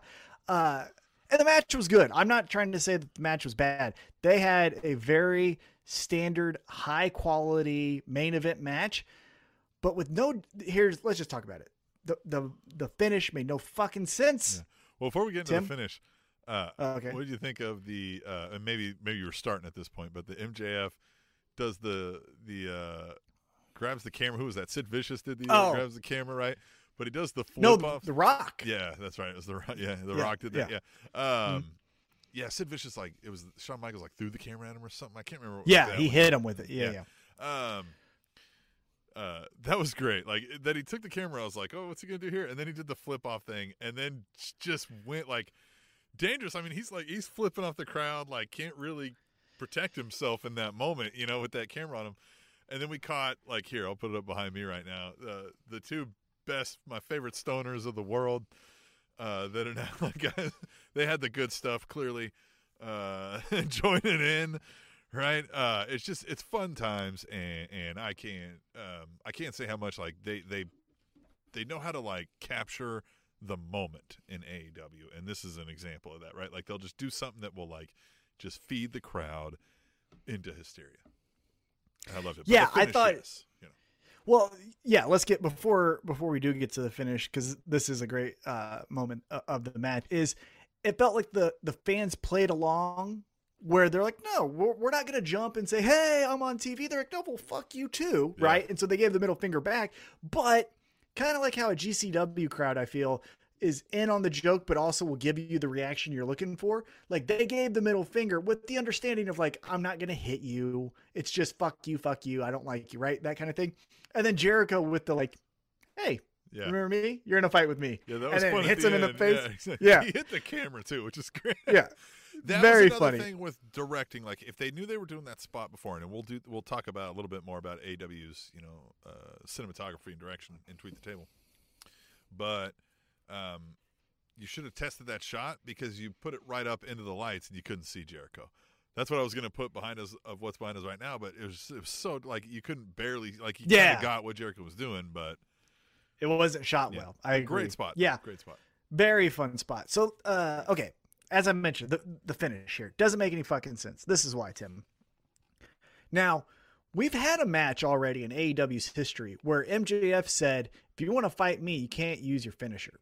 If you recall, Jon Moxley versus MJF, Jon Moxley couldn't use the paradigm shift. Well, Jon Moxley's fucking smart, and obviously Chris Jericho isn't, because in Jon Moxley versus MJF, the ref couldn't was you know incapacitated or I, I don't remember what was distracted however it was. And jon moxley realizes like the, the ref ain't looking and hits the paradigm shift and gets the victory. Fast forward to this match chris jericho sees that the referee is uh, distracted with taking away the weapon from mjf so hits mjf with the baseball bat with floyd right? Boom. Cool the referee is still distracted and he stops himself from using the Judas effect. So a baseball bat, fucking cool. But where I draw the line is I told you I wasn't going to use the Judas effect. What that? Just use it. No one was looking. And and again, you're not Jungle Boy. It would make sense if Jungle Boy had a, you know, fight with uh, his conscience of like, well, I Yes. said I wasn't going to do it, right? But with Chris Jericho, you have 30 years of being a scumbag, you know, uh, on both sides of a heel and face kind of uh, character. So, right. like- Uh, he's a scumbag. We just like, like- him sometimes. Right. he always has And that so- like sleaze to him. Yeah, and so for you not to use the Judas effect in chapter five of the five labors of Jericho, I thought you just looked dumb. Now, I like that MJF won. I like that he came out of like, hey, you thought you were gonna get through all five chapters? This book ends with me as the victor. And I like that. But the Yeah. finish was just I didn't was- like it. Yeah, I wasn't a big fan of it either. But I mean, again, if this storyline ends, because he said like I've beaten you three times, you know what I mean? Like Jericho has to have his own in, introspection here and do his own thing, and MJF moves Mhm. on. Yeah, that's what I'm hoping. And as mentioned, there's a big debut coming soon. And if that big debut and CM Punk gets thrown in with MJF, can you imagine the fucking rivalry there? Can you? Woo! So let's say it's not CM Punk, and let's say, well, let's say CM Punk and Daniel Bryan also shows up. Daniel Bryan's not known for being the best promo guy necessarily all the time, but man, can you imagine MJF ripping Bryan Danielson Oh. to shreds? Well, you know, Ugh. one of the best characters in recent memory that we talk about on this show is Daniel Bryan as the planet's champion. Now that was Tom, that was one of the heel best version. characters they could have had in in two decades that I can recall now. Like, oh yeah, definitely, hundred percent. especially with the climate of of like your of your viewers and shit. Mm-hmm. God damn, they are stupid. Well, yeah, Fucking Yeah. Christ. yeah. Of course, we know I that. would have had but what? I would have had him a major talking point in me- national media with like pushing the lines of being the angry liberal that, you know, Vince McMahon thinks he is hmm because their fucking WWE fans would have ate that up. Yeah. Well, that's what I'm saying. If you do MJF as the jet flying, I get a coffee at every stop, drink three drinks of it, throw the plastic cup away, I don't recycle all that shit, and then you get Planet's champion Daniel Bryan as a baby face. That's fun. Again, Daniel Bryan as MJF, I think you're a cosplayer as a pro wrestler, kind of like what he told John Cena going into SummerSlam of 2015, I think it was. Do, I mean, there's plenty of angles Daniel Bryan and MJF can go. I just think now that we got MJF freed up, we got these rumors of big debuts. Let's throw him in the deep end here at AEW and let's have him go with MJF right from jump. I think that's where we should do with one of them, both of them. I don't know, but one of them has to feud with I mean, MJF sooner rather than later. Who can get like legit just heat if you just hand him a microphone? CM Punk is one of the names that will always come up, and MJF has those skills. I, I would Mhm. argue I would rather listen to MJF do it than CM Punk all day, but I'm happy to see what you're mentioning. That would be fucking amazing. Oh, because then you could do the grizzled old veteran. I remember being the the ang- young upstart MJF. You know, CM but Punk could go that angle with you him. imagine MJF ripping him for like, you quit because you thought the doctor didn't notice you had a fucking infection. You, you wuss. Yeah. You know what I mean? Like, Yeah. just Yeah, you had a Oh. bump on your neck, and so you left, or you had a bump on your knee, so you, got just wanted to go the doctor home. Didn't like give you a band aid. Yeah, you wanted a lollipop after your visit. Well, that's not what happens here in AEW. And then just Hmm. those two, and then again, CM Punk can do the I've said everything you've said kind of thing, and woo, could be fun. About possible AEW debuts, and we mentioned the guy who doesn't take trains, uh, but is going is been released by WWE. It's Ric Flair, Nature Boy. We've talked Mhm. about a possible four horsemen. I want to throw a wild card at, at you, Tom. Okay. Ric Flair is going to come out, and he is going to lead that new four horsemen. Mm-hmm. But it's going to be led by Andrade. Okay. It's going to have uh, the um, the Lucha Bros, Uh huh. and we need we need one more uh, Spanish, right? One more Mexican uh, wrestler. So I, I'm trying to think of who's on the AEW roster or who else is out there to kind of join in this, and it's going to be Los Cuatro Jinetes. Oh yeah, that's what we're gonna call him. Yep. But who the fourth person would be? Yep. Who is it? Well, see, here's the thing: is are we saying that Andrade leads it, Yep. or are we saying that Or- it's his? Well, who else you got? I say Andrade doesn't lead it. Mm. Kind of like the Hurt Business, where M- I would do it like this: where the Hurt Business, where it was Bobby Lashley's group, but MVP was the the guy that was talking and Okay. doing all the stuff. You put Sammy Guevara and has have his own group, and it's Sammy Guevara, the Lucha Bros, and Andrade, and they say we're fucking everyone else up. Yeah. This is so what we, we do, do the new Four Horsemen group, but we spin it. It's it's Yeah. Mexican wrestlers. It's Los Cuatro Jinetes. Yeah. I did have to look that up. I like Uh, it, though. I did fact That's check good. that, but yeah, Mhm. I, I that's that would be the twist that nobody saw coming. I think, right? Like we get Ric Mhm. Flair, everybody's like, all right, here comes, and we've talked about this. Like, oh, it's going to be Cody Rhodes. It'll be Mhm. you know this guy, and and it's surprised a lot of those people went and did other four man groups.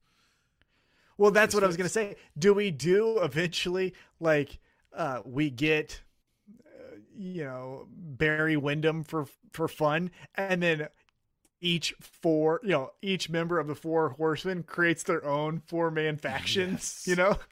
like that's what we do. Four four horsemen. yeah, we got the four four horsemen. the four Yeah. four horsemen.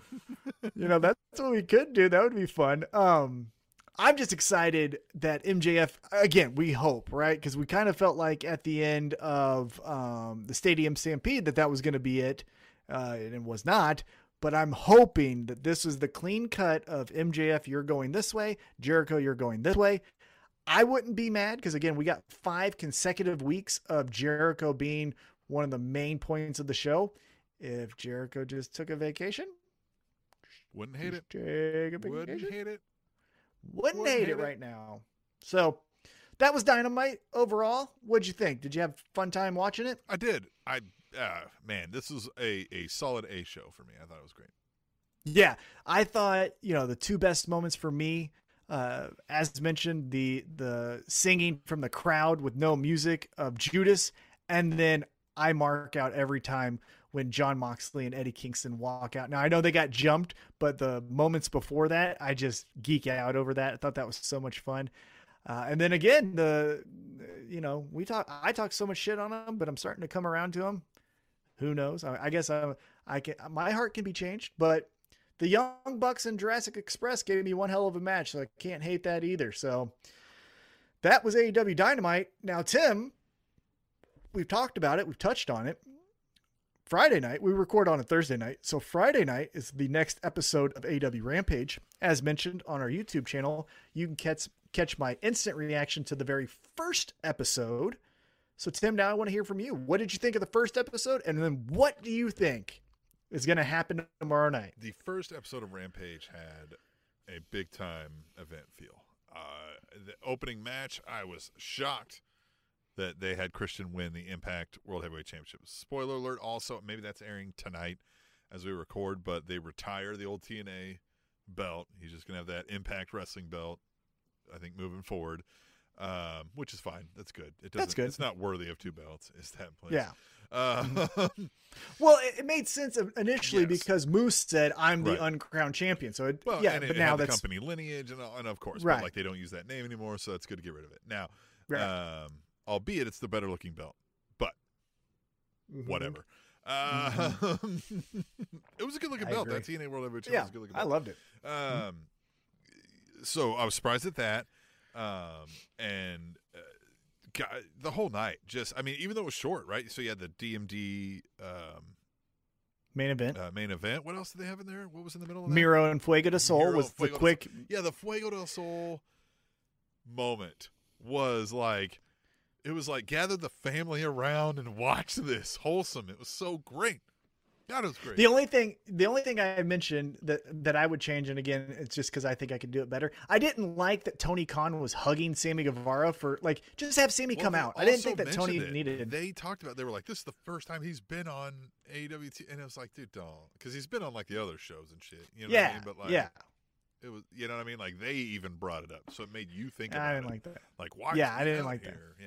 Yeah. Yeah. I, I just thought Sammy could have just done it by himself. We we could have got it. He has a contract now. You know what I'm saying? Um, but yeah, it was quick. It, it I said this and I'll say it to, to on the podcast on the proper right now. The greatest compliment I can give AEW is that I can't wait for the next episode. Yeah. Like I am so I've been so on edge, pumped up since Wednesday night for Friday's show. I Oh, cannot wait. I'm so excited. news, uh, you know. Yeah. uh, Well, and this card this is just going to be all out, right? Like coming up. So, Yeah. like, they're trying to hype this all up. It's going to get big time this year. This Yeah, time. and we've got already some really cool matches. Again, we got Kiera Hogan versus Jade Cargill. We got Daniel Garcia versus Jon Moxley as your main event. It's in Chicago. Biggest show that they've had to date. All out. I, I hate using the term. This is our WrestleMania, right? But we use that. Yes, I do. I do. Yeah, but we consider all out their mania, right? Like I do. Yeah. Again, they might say it's double or nothing, but I think Yeah. it's all out. Um, it's great that it's at this time. Like it's spread out well enough from WrestleMania two, right? We're a couple months removed. I, I'm I'm, Mhm. I'm super excited. I'm super. excited I cannot wait. Rampage is going Uh, to be amazing. I I love the Yeah. one hour quick hit. Get two three matches in, some advance some storylines, get you hyped up. It's going to be great for go home shows when they have Oh, fucking incredible. Oh, Especially especially Friday night because they do typically Saturday night yeah. pay per views. They do it in the same venue and shit, and you can make a Oh. weekend of it. Oh, like Oh, the reverse of how WWE does like Mania then Uh-huh. Raw. Like you just that shit. Flipped it. Yep. Flip it. I Smack tell you it, what, flip it, also, if you it watch- down. Oh no! All right. if you're watching this or listening to this before Mm. uh AEW Rampage, I just want you to know we will be going live with another instant reaction. Tim might be joining, Tim might not be joining, but I will definitely be there. You should join Um, to find out if Tim joins. There you go. That's that's your teaser. Uh, but we will be doing an instant reaction to night or to episode two of AEW. If you're a podcast listener, you're gonna have to check out the YouTube to see that, and you can go to SpanishAnnounceTable.net, find all the links you need. Our table show Twitter link is up there, our Facebook, our YouTube, Mhm. our PayPal donations if you want to give us money, and if you want to be the beer sponsor of the week. But you're not this week. You didn't give us any money. We can't tell everybody how great you are. Think about that. Uh, go there, check that out. You'll have to check out the YouTube to see Tom and maybe me doing a live reaction to AEW Rampage. And keep checking for some content coming after this weekend because we're going on site to Glory Pro and we're gonna fucking get in the way. We do things. We bring. Oh, it's gonna be we so bring much fun. equipment. We show up like we own the place. So Oh, I tell you what. we're either Ooh, gonna get gonna thrown so out. much fun. You're gonna see the footage unless they confiscate it. We'll say that. And they ain't gonna confiscate because I'll put a five across their lip. No, I love them. Dan the Dad was great. Glory Pro, Glory Pro is great.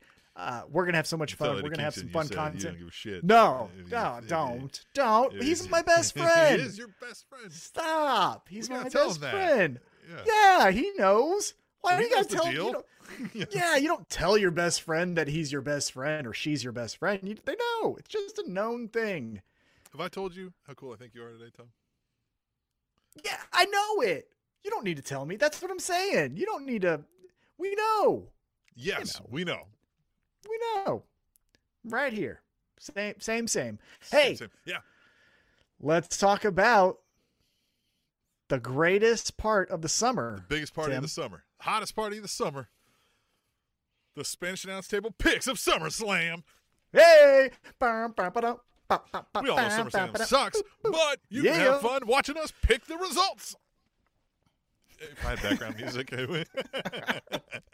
I like the Yeah, dancing.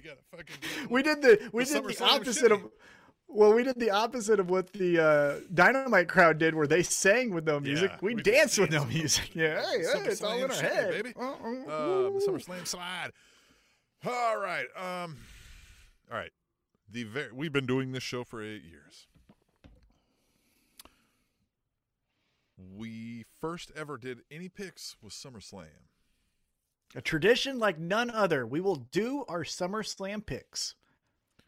We're not really well equipped. We don't watch much of the WWE these days because it's bad. It ain't good. But we're going to talk about that. All right, so let's start. I'm going. I'm on WWE.com. We're also, as a fun throw in at the end of this, let's talk about this before we get into the picks. Right? We'll, we'll also Okay. pick some NXT Takeover picks as a throwaway at the end there. But Sure. this is a weird. They're doing it in reverse of what they normally do. They would Mhm. do NXT is like the here you go, serve you up, SummerSlam. I, are they discovering that like people go NXT was great? Fuck, I ain't watch SummerSlam. Are they like we got to reverse this now?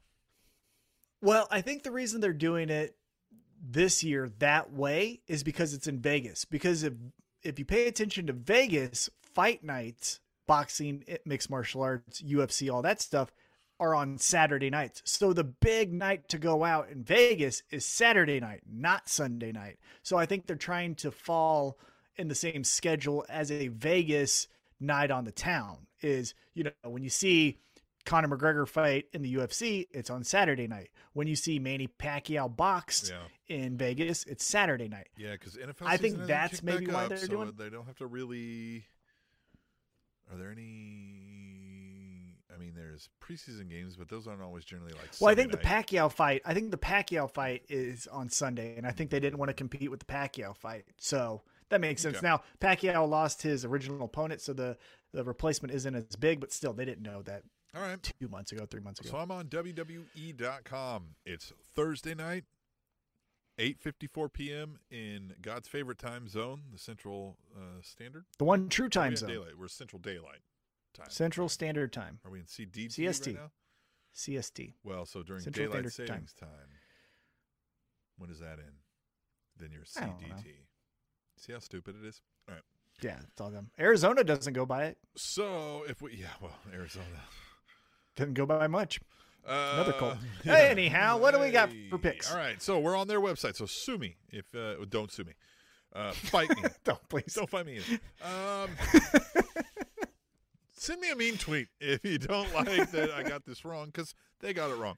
Raw Tag Team Championships are on the line. AJ Styles and Omos versus RK Bro, and I'm torn on this one. I could see RK Bro winning because they're like, eh, and I could see Randy Orton giving him the old, you know, the Tennessee, you know, testicle twister, and and then we continue that as like a feud. So I don't really know which way I go, but I'm gonna say I think they go RK Bro as the tag team champions. They love this like, you know, like oh, they do they get along? Do they know the odd couple? They love the odd couple. They love the odd cop, odd couple, which they have right now with AJ and Omos. But I think they like Omos as. that's less of an odd couple and more of like a Diesel Shawn Michaels feel. But I I agree.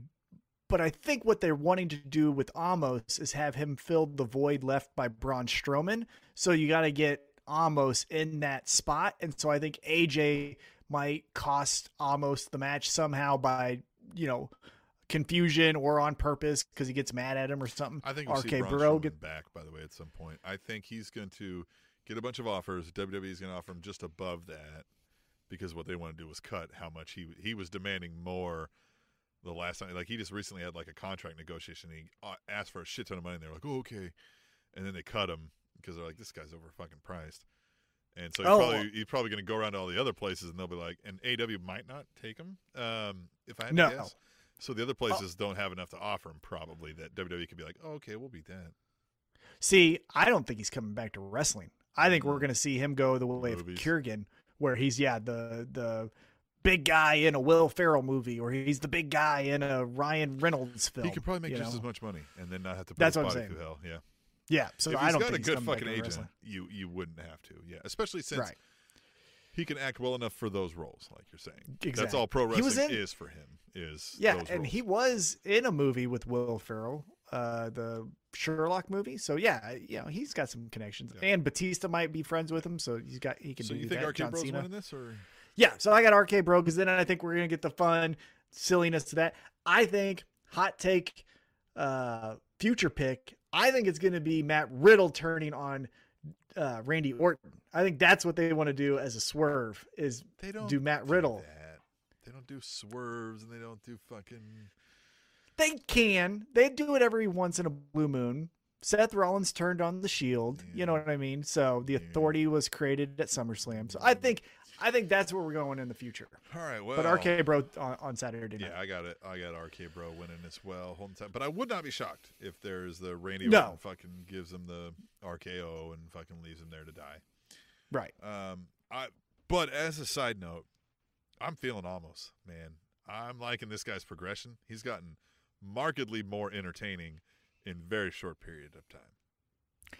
I agree. And I also miss AJ Styles in that main event picture. Him being in Yeah. this tag storyline has made me miss him going after the world championship. AJ Styles, to his credit, we've had a long running discussion about AJ Styles and how good he is, uh, in my opinion, over the eight years of this podcast. But I'll say he's always been improving ever since we've started this podcast. And you're right. Like, he is the cheesy, fucking smarmy king right now. Like. That's Cap. Nobody does That's yeah, Cap. Nobody. he went from barely being able to fucking be believable at all on the microphone to being one of the most ham it up, Yeah. enjoyable people on the microphone in Yeah. less than a decade. I'm going to give him that. Very good work. Yeah. Very good work. That's Cap. That means a lie. Yeah. That's Cap. is so funny because like it's not how you do. Like you know what I mean? Like he's able to be like, yeah, but nobody says it that way. you know what I mean? Like nobody's out there being like, that's cap, right? Like That's you Cap. say no cap, but nobody's like really out there being like, like. well, he says it like might it's a jet. you know what I mean? Like some people might remember, like the the everybody says no cap, and the reverse yes might be cap, and like yes, some people might throw that on, but that's not as common. Like nobody's like when you're lying, be like that's cap. You know what I mean? Like Well, that's no. not a big thing. Yeah, I agree, but I just the way he says it, it's like a Jeopardy answer. Yeah. Cap. That's Cap. That's like cap. It's cap. It's Cap. That'd be, and it's great. like he's proud that like he knows the street for now. He's he like, "That knows it. I'm cool. Like I I'm know cool. you don't know this, but I'm down with the street. I love him. That's what makes him Yeah. great, and that's what I miss him. I miss him in that role, All so I'm well, excited for him. speaking of things you love and miss, Eva Marie will take on Alexa Bliss, and we have a tweet the table about Eva Marie, so I won't dig into some of the of what I already know that's going to be about. But um, God, I think they're going to have Eva Marie win this so they can continue because they think the story is Doudrop and Eva Marie. Again, they murdered the Bray Wyatt character. The Fiend is gone. They gave it to Alexa Bliss. They still think that what drives our interest in this story is is Eva Marie and Doudrop. They they will the same thing they did to the Bray Wyatt character. They will do to Alexa Bliss throughout the time she has it. She will lose inexplicably easy to people. Remember they squashed the Fiend with Goldberg? Mm-hmm. Like that Mhm. shit's gonna happen to Alexa Bliss with this character because they think that character doesn't need it, and there may be some truth to that, right? Like you love the character or you don't, But you can't like, be, yeah. But you can't be a big bad villain if you're never beating up anyone. That's Right. the thing. You have You- to have wins you, to be you credible. clearly put them at the second tier level when you have them lose shit like that, and that's I think this is designed to have Doudrop's gonna do some shit, right? She's gonna body this bitch, right? And Eva Marie's gonna get the victory cheaply that way. And there you go. I j- here I'm going wins. Alexa. Now, okay, and that right totally unless just to be. A, Doudrop leaves her. You know, unless that's which again, I here's the thing I still have never understood because they don't tell stories with details. Why are what is their relationship? Is this a cousin? Are they Yeah, best friends from childhood? She can leave whenever she because you wants. didn't even explain the Eva Marie return. And again, more on that later. But like, come on, you didn't. But you know what I'm saying? Return, and then you didn't explain her friend, and then you didn't explain her friend's weird ass name. I mean, you Well, kind of did. You made it like like she was just denigrating her, like she's not even Yeah. worthy of a name. But uh, But if if Doudrop is like, hmm, she's kind of mean, then just fucking leave. Like, that, why are you tied to her? you That's know, not told to us. Bitch. Or you could just go away, go to Yeah, SmackDown. she's not just going to follow you go. and beat you up. Yeah, Unless, so just paying you? that's it. We don't know. Right. It's so stupid. So anyhow, I got Alexa Bliss just to be a contrarian. I don't right. fucking care. Yeah. All right. It's stupid.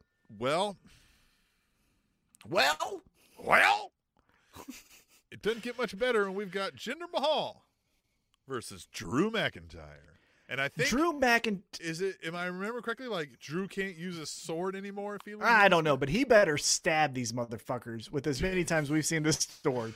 He better gut them If in he the does not stab chest. them with this sword, he better lose so we don't have to see this fucking sword again.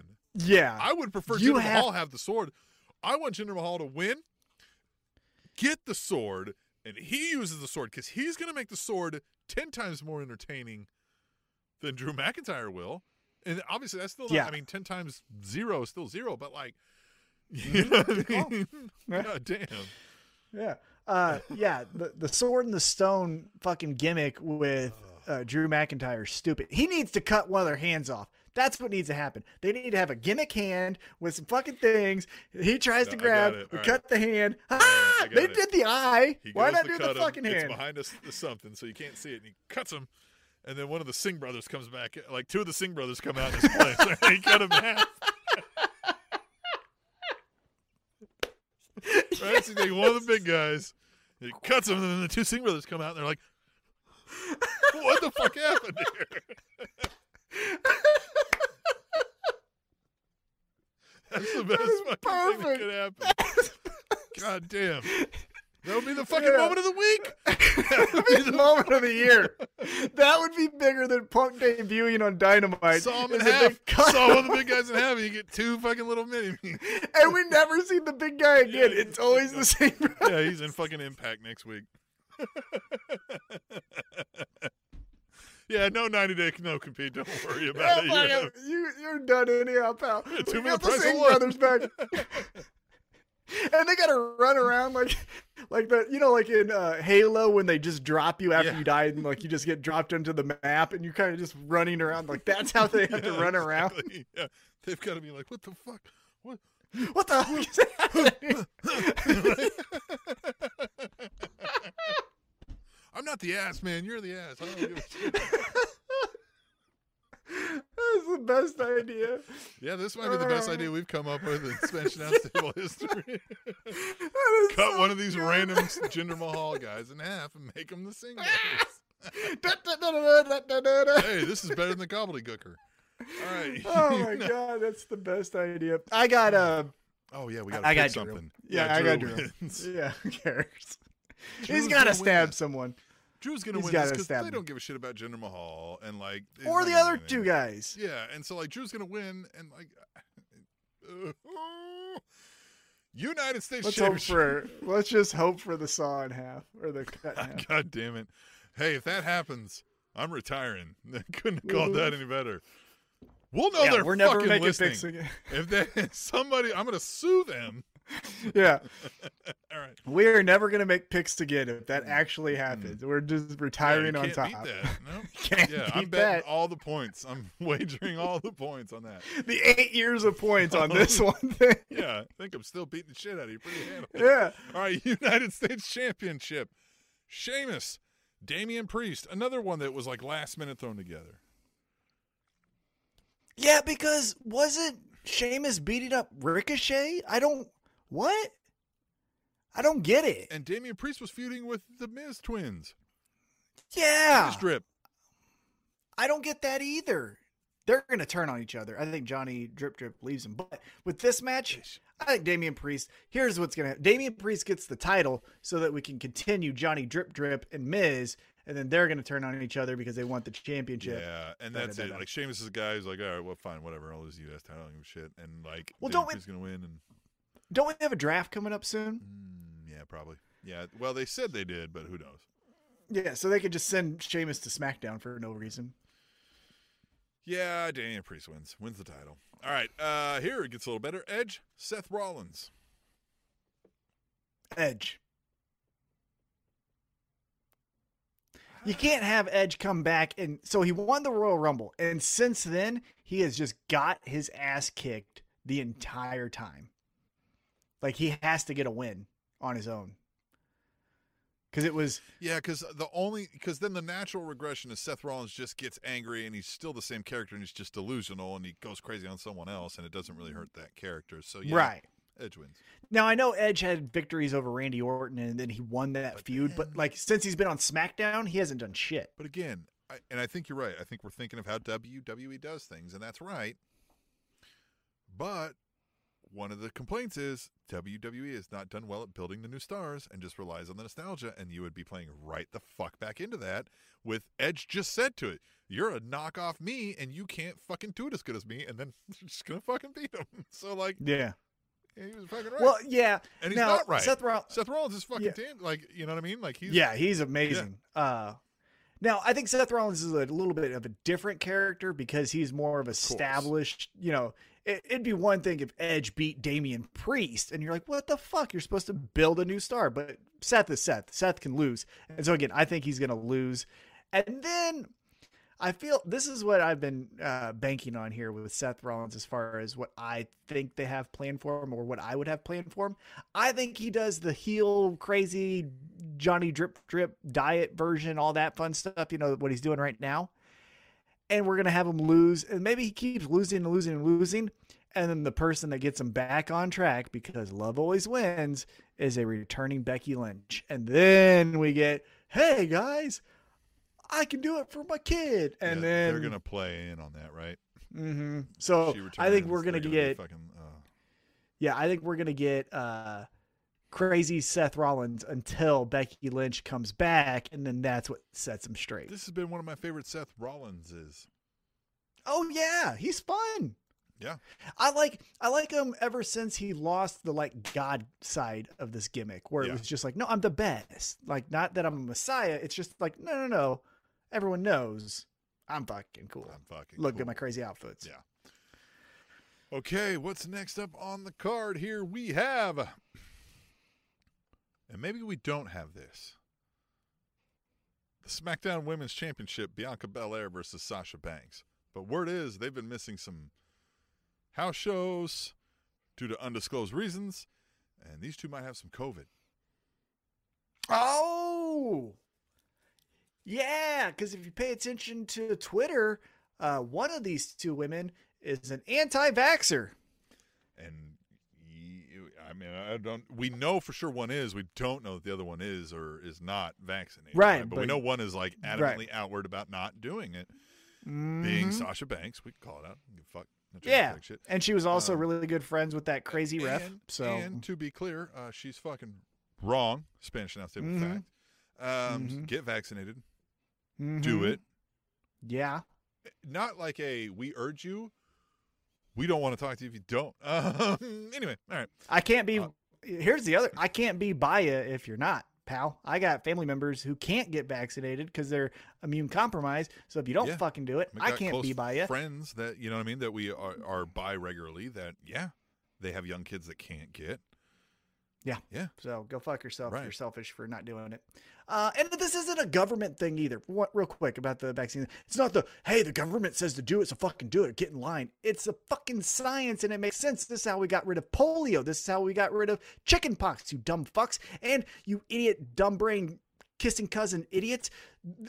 Remember when you went to public schools and you had to get vaccinated to get into the fucking public schools? It's the same Yeah. goddamn concept. yeah. And before idiots. we move on with this because it's wrestling, but I, I want to say something too. Like the the idealists who want to say like it should be a person's choice. Like we'll talk philosophically all day long. If you want to contact me directly on the Twitter, I'll set up a time with you and explain to you how it's no longer a personal choice when there's public health involved, and we can show that you know you don't have the science on your side, and your personal choice.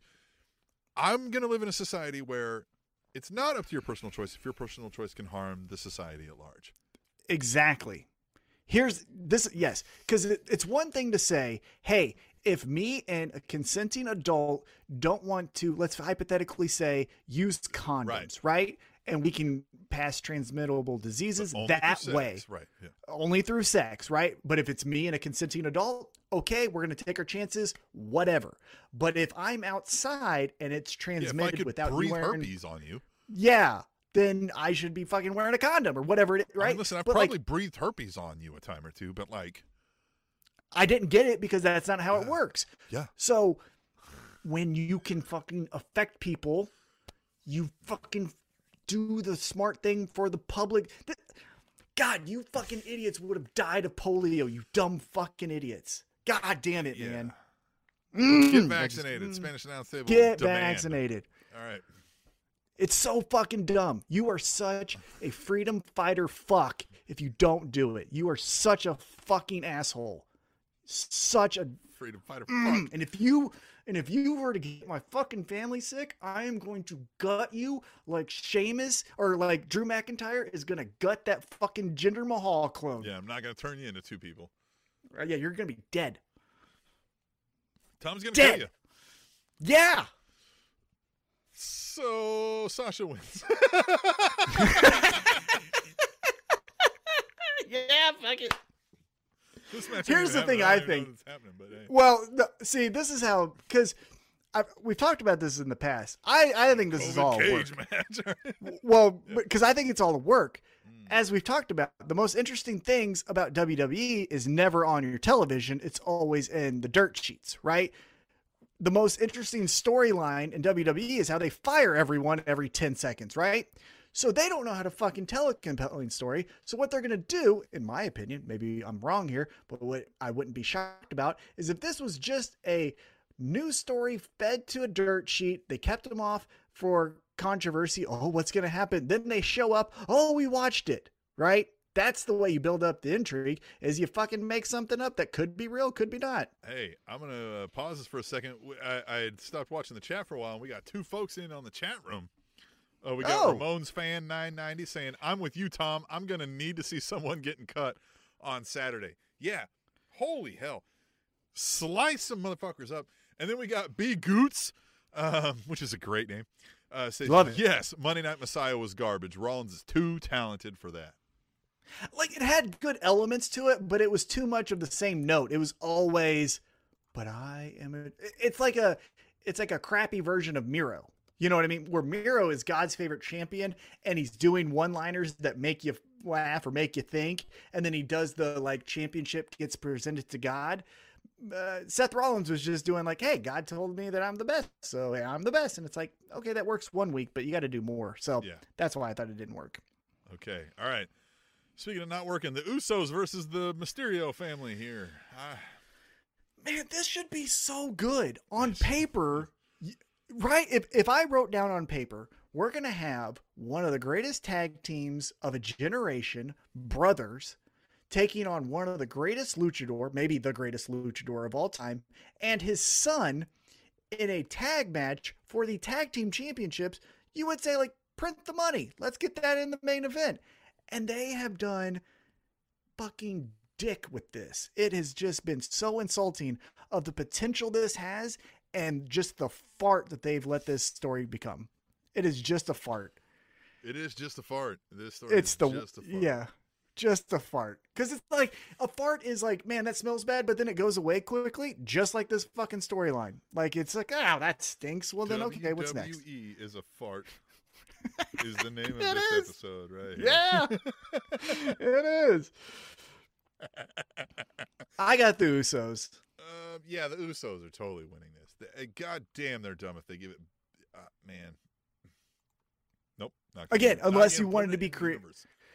Nope. Yeah. No. All right. Um, let's move on. nope. Decline. Yeah. Bobby Lashley versus Goldberg for. f- Mm, man, and they they they saw Goldberg go out the first time, give that horrendous performance on a promo, and then decided to get in the microphone again. I don't know, man. I don't get it. Another thing where he's saying the same thing. He's saying it uh, again. Yeah. I- he has a son and he wants to do it for his son. Who fucking cares? Cool. So so with that premise, give Rey Mysterio the next shot Uh. because he has a son and he wants to do it for his son. I saw this thing. It was like it was a meme where it showed like somebody was like, "Goldberg's doing it for his son," and then somebody was like, "Hook would beat the shit out of this kid." Yeah. yeah, he'd murder this fucking. Kid. Taz and Hook versus Goldberg and that little Oh kid. Oh my god! Oh my god! I would pay to just see just that. I would pay pay per view price to see just that. Because Taz and Hook Yeah. are gonna go real. Like they're not gonna. Yeah. Fucking, Yeah, they're gonna real try to knucks up in there. really fucking hurt there's you. a switchblade Uh, in somebody's fucking boot. What I saw on Twitter that made me giggle is Goldberg said, uh, "I'm doing this for my son," and then immediately underneath it, it was Brock Lesnar walking up to Heath Slater saying, "I don't give a shit about your Shit son, about or your I don't kid." give a shit about your kids." Yeah, like that's what I feel. Uh, what That was the best. Brock Lesnar has so many great one-liners that people like don't even realize. The I don't give a shit about your kids. Paul say something stupid. Let's do this. Like Paul say just- something stupid because That's Paul best. was not expecting that. His face was like, Hey, well, asshole. "All right, Fine, I guess I will. I Yeah. planned on When it. he- Thank you very much." When he realized that he was the money in the bank uh, holder and he didn't have to cash it in for another 12 months, and he starts hitting Paul Heyman over uh, the, Paul head say with the papers. stupid was great because I don't even think he knew he was going to say it because he broke himself. He started chuckling. He's like, "Paul, say something stupid." you couldn't even finish it. God the damn, best. Brock, I love it. I love it. God, we got to get sound clips back in here. All right. Uh, oh, um, Lashley. Yeah. Yeah. Goldberg loses everything. When's the last time he won a match? He Yeah, lost we- to Braun? So help He me. lost to God, Drew. Dude, they can't have Goldberg win the fucking. Come on. No. All the work they've done for Lashley, they cannot wipe it away with a Goldberg shows up, gives three terrible promos, and fucking. By the his way, son fucking in there dancing on his dead body, right? Doing a Right. fucking I agree. dance over him and shit.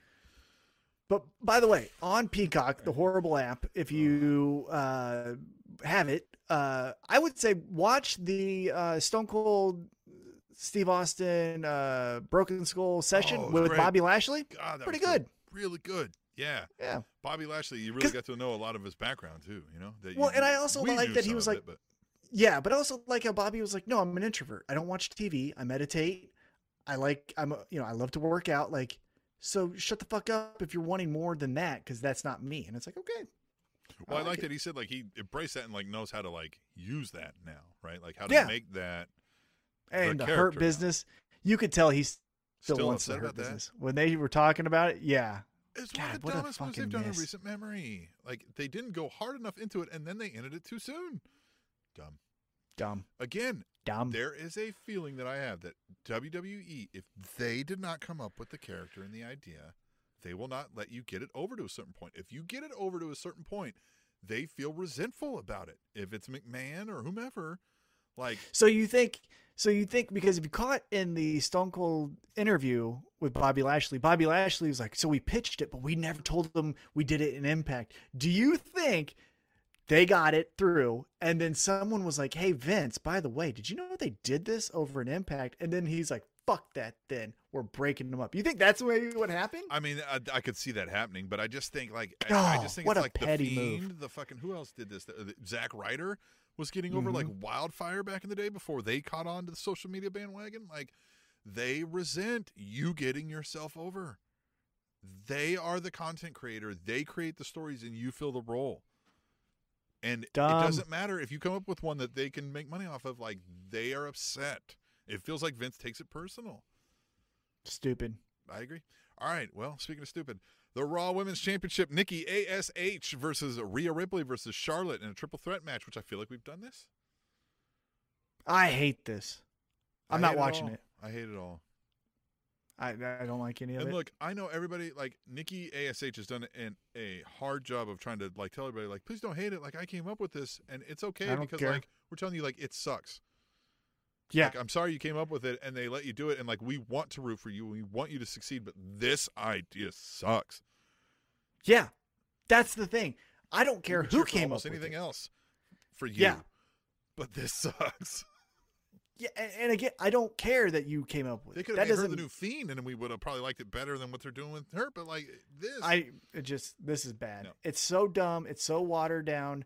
It's and no. it could be fine. Even if you direction. had this, go fucking hit it. Like if she was taking on the fiend, who was like really like like Alexa Bliss is like murdering people in their sleep, and we need a superhero, but we don't have a superhero, and we get the almost superhero. Like there could be things you could do, but you're still not even like you're just Well- again it's sub level. It's like I'm almost a superhero, and I just try hard, and everybody goes, "Yep." Again, this is what I'm talking about. It's kindergartner shit.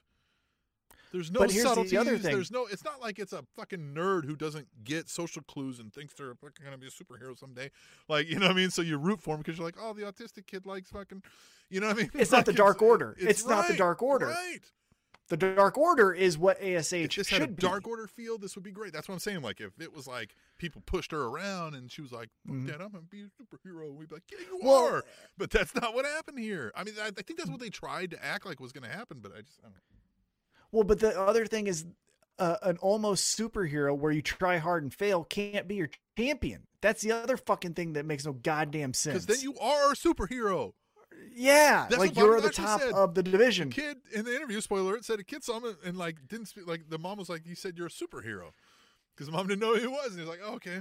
Like, if you win that title and you overcome the odds, you're now the superhero. That's what you're supposed to be teaching the kids. What the almost superhero into a superhero thing is dig in, try hard, right? You're supposed to be the comic book representation of the train, say your prayers, eat your vitamins, but like you're still not even doing that right. Like I just, I don't know, whatever.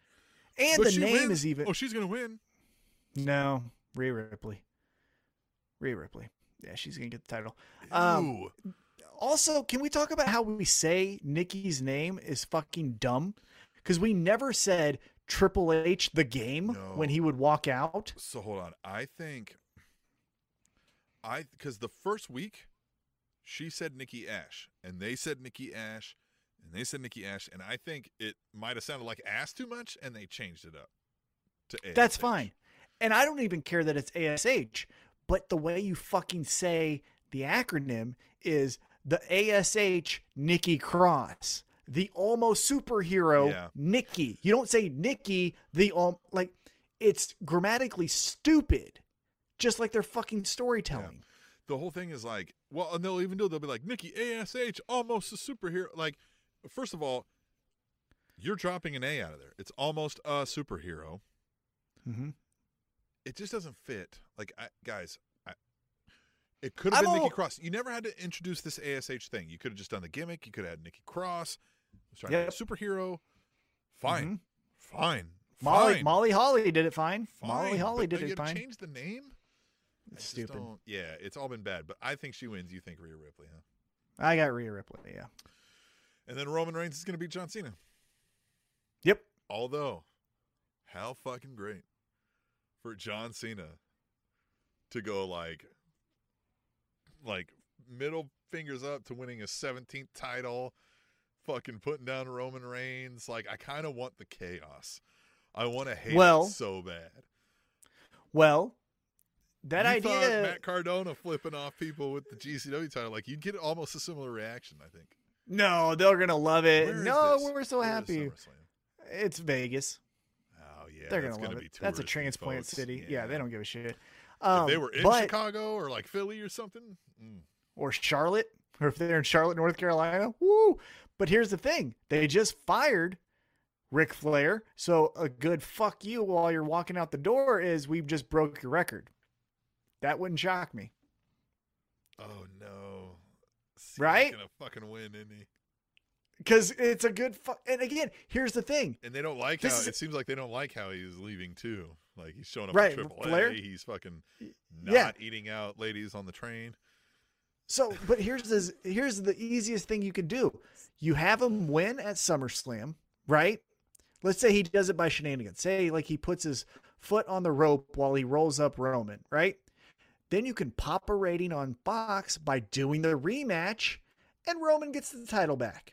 You broke the record. Fuck you to Ric Flair. You got it back the next episode. We're back on track with Roman John Reigns. Cena would do that too. uh, you know he'd show And he would that do it in a second. heat, He, He, knows care. he's already got the heat. You know he probably enjoys it. He to some level, he's like, "Oh, give me the heat. I'm better than all of you fucks. Look at my life." well, You know what I He mean? like, you know probably- he thinks that. and he probably isn't really liking that he's getting cheered so much right now. So it's a good way to get that. might- and he might not. Okay, so he might think it, believe it, and might not. If you want to sit here and have arguments, be a whole lot wrong in that. Like he might be like, "I'm better than fucking Ric Flair was." Like, mm-hmm. like I'm a bigger star than Ric Flair was, and he might. You know what I mean? Like he could bring stats that would, you know what I mean, hold a solid argument. I bet. So. He might be like, "Fuck it, give me that 17. I'm going down in fucking history." As Oh yeah, but. I think it's Vince. I think it's Vince saying, "I don't give a fuck about Ric Flair's Well, that's records." I think there will be no Like Vince will be like, "We're gonna have you fucking beat him," and he'll be like, And yeah, I've seen it. Sure, "You got okay. it, boss." And then he's over here like, "Fuck yeah!" Like he's Yeah. excited about it. Yeah. Oh, Oh, and then you make all Oh, the new all over- T-shirts. it would be all over the USA Today, the fucking Sports Illustrated. The, I, everybody would cover that. Mm-hmm. But Roman And Reigns wins. Yeah. oh. Roman Yeah. Reigns wins. Yeah, I agree with you. Roman Reigns. No, fuck it. In the spirit of the eight years of the show, and then Yeah, John Cena turns heel, and he wins the fucking championship. We've come full circle, baby. Yes. Yes. Oh, and then John Cena turns heel and wins. Eight years later. Eight years fucking Damn, later. God. I was right this whole fucking time. I fucking knew it. I knew it. Oh, we just needed to give it a little bit of a blip. Uh, an eight-year blip. Just a little bit of it. Do I still get my wagered point now? Yeah, yeah. You fucking- get the point. Who Yeah. was he you facing? point. Daniel Bryan. Oh, yeah. All right. Okay. Well, then let's hit the NXT. NXT's coming over. NXT's probably arguably better still than the main rosters, but they got rid of. They gutted NXT. Hey, but Indi Hartwell proposed to Dexter Lumis. What the hell is going to happen there? it. That's fun. That's what I'm saying. Like More NXT, love. I think because again it's shorter time frame, less saturated. The few stories they can tell will consume the whole show. Right? They don't have to spread Yeah. it out, if you will. For but instance, I like that. Uh. Well, I like that there's love in wrestling. Again, Yes. I I've always been a big proponent of if you have men and women on the same roster, you need to have someone falling in love, getting married, breaking up because that's real life. I've never I've never been in a professional setting of any kind and never heard of a coworker you know, I've always heard that there's been a breakup. Uh, don't talk to Kevin over there because his girlfriend just dumped him. Or hey, go over there and talk to Susan. She just got engaged. Like there's always love in professional settings, so you need it in wrestling. All right. Well, speaking of love, I don't know. Yeah. The Million Dollar Championship is on the line. LA Knight taking on Cameron Grimes with the stipulation that if the Million Dollar Megastar, the Million Dollar Champion LA Knight, beats Cameron Grimes, he will have the Million Dollar Man Ted DiBiase as his butler moving forward. So, what say you, Tom? hmm That's the wrinkle. It's like, ooh, I can see them going either way, right? Cameron Grimes winning the title, the Million Dollar Man, he gets out of the butler role. That's a great story everybody loves. He's funny. Well, but he's getting out of the Butler role regardless. I think so, right? Because then it's. I don't think it's the two of them. I think it's then L.A. Knight has the way I the million it, champ. Yeah. He has the title and the Million Dollar Man as his butler, which is good TV too. really fun. I think Yeah. we win either way, and I think mm-hmm. L.A. Knight's going to win. Yeah. No. No. And here's why. Because I saw a shirt of Ted DiBiase and Cameron Grimes together. And so I think they Ah. want to sell that shirt. So I think that's why. And that's only just because I saw it on Twitter and it was a. So that's why I got it. Yeah. Okay. All But right. I don't. I mean, either way is great. All right. So I'm going to say L.A. Knight. And You're saying Cameron Grimes. All right. Sure. God, there's a lot of good matches here. Let's jump over this one. I'm going to go with the NXT Women's Championship. Raquel Gonzalez and Dakota Kai. I think Dakota Kai pulls this down. I think Raquel Gonzalez Yeah. has been a bust, and Gonzalez or Dakota Kai is not. I think she's money Right. in in a lot of ways, and so I think she wins. Yeah, this is the time to have the the chicken shit female champ on top doing her fun stuff. I think this is the preview match. Uh, Walter versus Ilya Dragunov. Oh my god. Yeah. Tim. Yeah. Yeah. Oh yeah. Oh, yeah, they're yeah. gonna fuck. Mhm. Yeah. I can't Yeah, wait. it's gonna be intense. It's gonna be a fucking battle. It's gonna be a fight, like a legit like slap fest up in this fucking thing. I I got Walter losing. Yeah, I think I so think too. we finally yeah, this is the final you're right. because he's had it for what ten yeah, years. he has. And Has he been- Dragunov's kind of hot right now. Given all you you're gonna be able to do with him on American TV, you know, Yeah. in the WWE world. So yeah, I think you, I think you're right. I think Dragonov wins this. yeah, because I especially if it's think Walter preview. became He wins. The Mhm. crowd's cheering. Yeah, and I think this was actually, if if memory serves me correct, I think Walter became champ when Sting made his professional wrestling debut. I think that was same timeline. So yeah, I think it's time for Walter to lose. Uh, I'm sorry, getting a little messaging going on here. Fans love us. Hey, people just reaching us left and right all over the. Sorry, it was personal. It was direct to me. I'm, I'm, I'm you know, a star. All right. Um, it was my wife. Uh, Kyle O'Reilly versus Adam Cole. Two out of three falls match, and the first stipulation is uh straight up Regular. regular. yeah. Second is a street fight, and then Yeah. third is cage. This feels weird. Feels out of order. I don't know that. I like it. Well, it's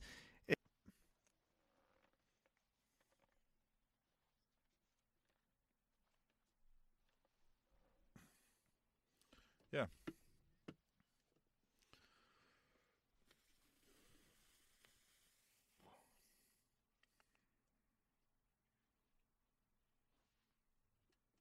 Is Yeah, his I think Kyle O'Reilly girlfriend wins over AEW. So Kyle O'Reilly wins. I think Kyle Unless- O'Reilly- Unless they're trying to be like, hey, we're gonna keep you in the fold. We're gonna make you a star. well, so I think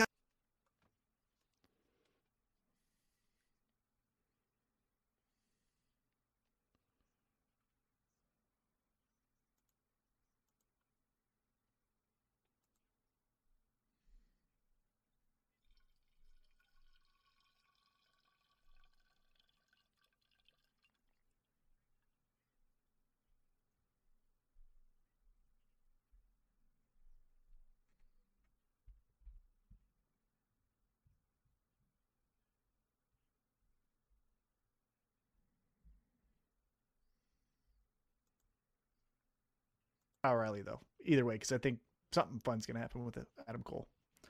Yeah, I think you're right. Okay, so then back to here. Oh, the NXT Championship. Karrion Kross, Samoa Joe. I think Samoa Joe wins this, and Kross Yep. goes up to the main roster. Yep, we get.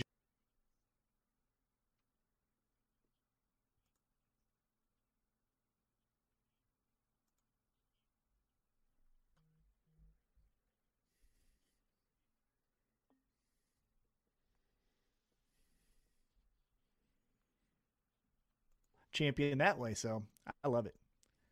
Joe, Yeah, Joe, I'm a fan. Joe, I'm a fan. Joe. So okay, that's NXT Takeover again. I think that's going to be better than SummerSlam.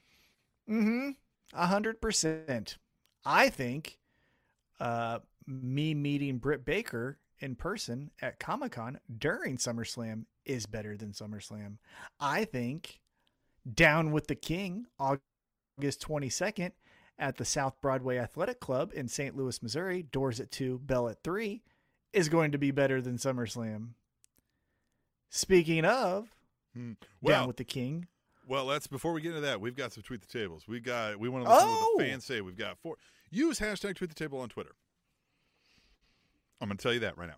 You go on Twitter. Mm-hmm. We're at Table Show. I'm at the Awesome Voice. He's at tmac underscore eight one six. Okay, But well. the important thing is you use hashtag tweet the table. If you're on Twitter, you understand what what hashtags are. Use that. We'll read some of them, the best ones, or all of them, on the show here. This week we're running out of time. We had two sets of picks. We've got an interview, so I'm going to pick some of the best. I got four to, to read here, and I'm just going to go through them. Tom, you ready? let's ready? do it.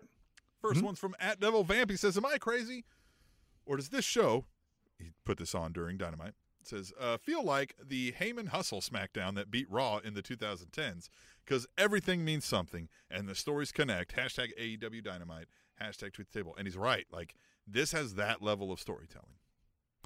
it has that level of storytelling, but it doesn't have filler of Rene Dupree as your uh, tag champion with uh, Suzuki. You know what I mean? Or it doesn't have Tajiri getting dumped by Torrie Wilson, and that. You know, again, I like love storylines, but Yeah. it had that weird feel. Like everything in Dynamite feels like it could main event the show Yeah. outside of Team Taz. It just like that is I how agree. good their storytelling, The is. is, and you know, you've got the Moxie now kind of chiming his way in. Like again, it feels like what we've talked about, where it's a traveling circus. We're watching a live wrestling organization. We just get a behind the scenes look Mm-hmm. of what goes on, and that's where we see the dirty politics in the play and, and all that. Like that's the kayfabe world. Is we're supposed to be watching a quote unquote MMA organization, you mm-hmm. know, live as it unfolds, and watch the Well, true and- story behind the scenes. And on top of that, I think that the way AEW's presented is hey, viewer at home, don't you want to be here? Don't you want to sing with the crowd the Judas song? Where WWE says, hey, viewer at home, check out this shitty AI as Rhea Ripley walks to the ring. Look at all these chains that don't exist that are just falling in front of your face. That's AR, but yes. AI, Alternate whatever. Yes, but yeah, all the It's ass. That's what it really is. robots and shit. Yeah. Anyway. Yeah, AR. All right, let's move right. on. At Katie, the first lady says, "Okay, I'm disappointed that Sasha Banks didn't use the signature boss stamp that she uses for her contract signings. That's one of my Mhm. favorite little details that she still used since NXT. Hashtag tweet the table. And that's right. Like they, like how does that get lost in translation? Uh, I don't want to go into it too much because it's just gonna make me upset. But why was Carmella and Zelina Vega just friends now with Sasha Banks? Didn't Sasha Banks beat both of their asses the It week before? matter. It doesn't matter. Just they're heels, fucking so matter. heels like each other. Doesn't fucking matter. It never Dumb. matters. Um, oh hey, uh, B Goots and the live stream uh, just sent us a tweet. It says keep up the great works in preparation for possibly the best three consecutive days of wrestling in my lifetime. I'm watching Oh, the show yeah. live right now. Cheers. Hey, appreciate it. Thank you guy so much. B. By the way, at the bad guy B, uh, use hashtag tweet the table uh, each week, and we'll start reading these tweets uh, live on the air like we're doing right here with at Devil Vamp. Says the smartest thing was to let the fans sing his entrance. The poor thing was not to show MJF being upset about it. Hashtag director, hashtag AEW Dynamite, hashtag tweet the table. It didn't mean anything if the villain didn't feel anything. And he's right. Like MJF should have been livid. Like, you shut up. You should like running up trying to put hands on mouths of people. Like, stop singing, like ripping cue cards. Like, mm-hmm. don't do that. Right? Like, yeah, I agree. AEW doesn't need any more wrestlers. They don't need any more managers, really. They need more production truck guys, like directors. Yeah. Yeah, I feel again, we've said this dozens of times, but the only new hires for AEW need to be behind the camera, not in front of it. I'm I'm replying right now to B Goots live on the show. That's how fucking uh, uh you know on Twitter. Like that's how fucking dedicated we are to the fans. All right, anyway. At Kitty first, a lady says, "Okay, I need to see what kind of improvement Eva Marie has made in the ring because those are seriously two of the worst slaps I have ever seen in my life. Unless she's made some significant improvement wrestling, why did they bring her back here?" Hashtag tweet the table. And that's it. Like I I, I don't Oh, I know why. Hmm. I know why. Hmm. Because she's probably less of a headache and Mm. can't spy for AEW like Lana could. So you Yeah, plug like, and just- play Lana with Eva Marie. It's the same character. It's the same thing, look. like- it's the same like everything. WWE is clearly like okay. We've talked about like Vince McMahon has at times like been able to like have his finger on the pulse of the crowd and the Nope. people. He has I know, no, but he hasn't. doesn't have it now. And the reason he does it Never now is because like I, they sit in these boardrooms and they discuss this Eva Marie character, which uh, agreed. You and I could take this Eva Marie character and write a storyline that would have people just fucking foaming at the mouth, ready to hate this woman. Or at least care. Or at least care. They think just by na- again, yes, Eva Marie has Eva Marie heat because of the way you thrust her on us, but like they think that like that's all it takes now. They're like, "Oh, remember you hate her? Here you go." And that's good for like, "Hey, fuck that."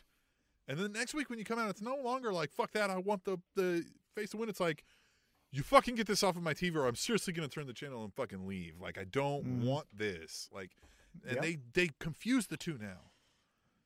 Y- you know why? Because they thought that it worked with John Cena. Hey, some of them are cheering, some of them are booing. Whatever they are, as long as they're making noise, because that's what matters. That's all they care about. At B Goots at the bad guy B on Twitter. His uh, profile is is is, is you know bio. Weed. Period. Combat sports. Period. Knowledge. Period. hey, those are three things I can get Hey. behind. All right. Um, that's it for tweet the tables. Um, you can join the fun. Hashtag tweet the table on Twitter each and every week. We'll read them here on the. We want to know what you think. Look, we know we're smart. We know we're great. We know we got all the answers, but sometimes we need new questions. So you got to join us on the hashtag tweet the table so we can talk about these things. And another thing we talked about was independent pro wrestling. We did that in a great interview about Glory Pro Wrestling. Now, Glory Pro Wrestling is, a, is an organization in St. Louis, uh, but even if you're not in the St. Louis area, and even if you're not going to attend this show on Sunday, which we are, down with the King, still watch this interview because we get into great things about Eddie Kingston. We get into we talk about Bret Hart, we talk about The Rock, we talk about all kinds of fun stuff in this. Dan the Dad. Dan well, I mean, we dad. talk to Dan the Dad, Dan but we talk about Dan the Dad character of Glory Pro, which at we are Glory Glory Pro on Twitter. Uh, it's amazing. It's a great interview. We talk about that show coming up. We talk about pro wrestling in general. We talk about dad stuff. Uh, it doesn't get much more fun than this. We're gonna take off from here. You won't see us after the interview. Follow us on Twitter at Table Show through the Facebook, and just remember that. Um, until next time, WWE is a fart. All right, we're super excited about this, Tom. We have been talking about it on the show. Um, we're proud to kind of be involved with and and sponsor event coming up in St. Louis on Sunday. Glory Pro down with the King. We've got Dan the Dad with us here to talk about it. Um, there's going to be a whole lot of fun stuff going on here, Tom. I can hardly contain my excitement. Where are you at right now? I tell you what, I am so excited. Uh, as you mentioned, we are sponsoring a, a, match here at Glory Pro, and that matchup, you know, we'll get into here in a little bit. But Ricky Shane Page versus Stallion Rogers is something that I just think is going to be incredible. So, uh, Dan, thank you so much for taking the time to to join us. And where I want to start off with you is down with the king. So we read that and we didn't really know what that meant. Was that like down with the king, we're taking your head off, or is that like we're down with you know Eddie Kingston down with the king? Yeah, yeah, it's the latter. Well, it's a, it, it comes from a Run DMC song and an album, so we were kind of doing some. We had named the last few shows after songs, and I don't know why, but it just sort of the creative juices got flowing, and we were at Eddie Kingston, you know, Run DMC, Down with the King, just kind of a different vibe. We, the, the, last event was The Heat is On, so it was a little bit more of an 80s vibe. So this is going to be, um, I guess, 90s hip hop style wrestling. I don't know. It just, it was a fun, uh, uh, a fun uh, thing to reference. And, and I'm a big Run DMC fan. So, so that's where it comes from. But yeah, it's, it's uh, we're down with the King because we're, we support Eddie Kingston. He's always been one of our, our guys for a long time, former, former Crown of Glory champion you know, he's somebody who um, did a lot to help Glory Pro uh, kind of get to the next level and evolve. When you were kind of looking for, he's just always been a great a great veteran who's been like he, he, there's no there's like no no better locker room leader to have than than Eddie Kingston around and obviously he's gone on to, to such great things but we're we're we're so excited to to have him back and uh, you know just kind of be like old times when he was kind of the sheriff around around Glory Pro Wrestling. So it's gonna be it's gonna be a good time. Yeah, that that I could only imagine is going to be awesome because you know we've seen uh, AEW release some backstage footage where he was giving you know some some pep talks to the to the locker room. I'm assuming when he was you know making every show with Glory Pro, he was kind of doing the same thing. I'm assuming.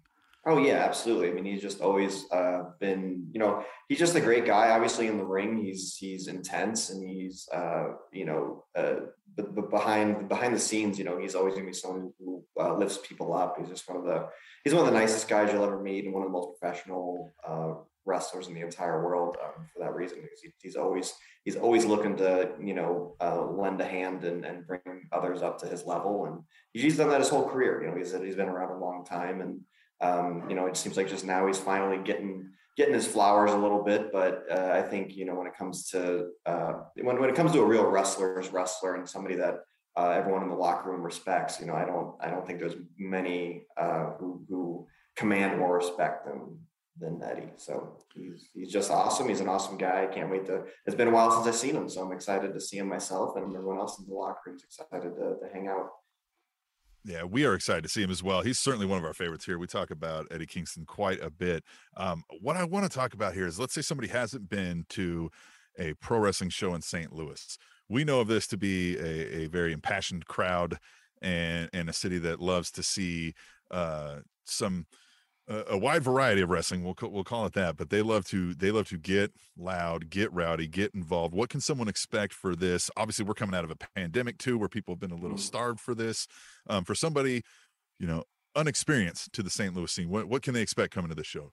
Yeah, I mean, I mean, St. Louis has always been uh, a, a, really great scene full of great fans, but it almost seems like recently it's been uh, kind of kicked up another level. I think uh, the the scene you know, whether it's Glory Pro or whether it's St. Louis Anarchy or, or all the other promotions that are in the area are just doing such uh, such great work and, and fans are taking are starting to notice and you know there's the local fans who are obviously they're they're great but then there's there's fans traveling in you know from from Kansas City from from all over the Midwest and all over I think this past uh, at, our July event, you know, I, I was, was looking at those ticket sales come in, and you kind of kind of notice where where the address is from. And you're like, wow, this is people from Nebraska and even out to the East Coast and Florida. And like, it's just really cool to see kind of St. Louis becoming a, like a destination to come see great wrestling. And you know, especially this weekend, you know, St. Louis Anarchy is on Friday. Our show is on Sunday uh, Saturday. Come see uh, you, you know, some, some time to, to check out the rest of the city. So uh, it would be like a great weekend to come and just check out St. Louis and, and see some great wrestling and see the city a bit. And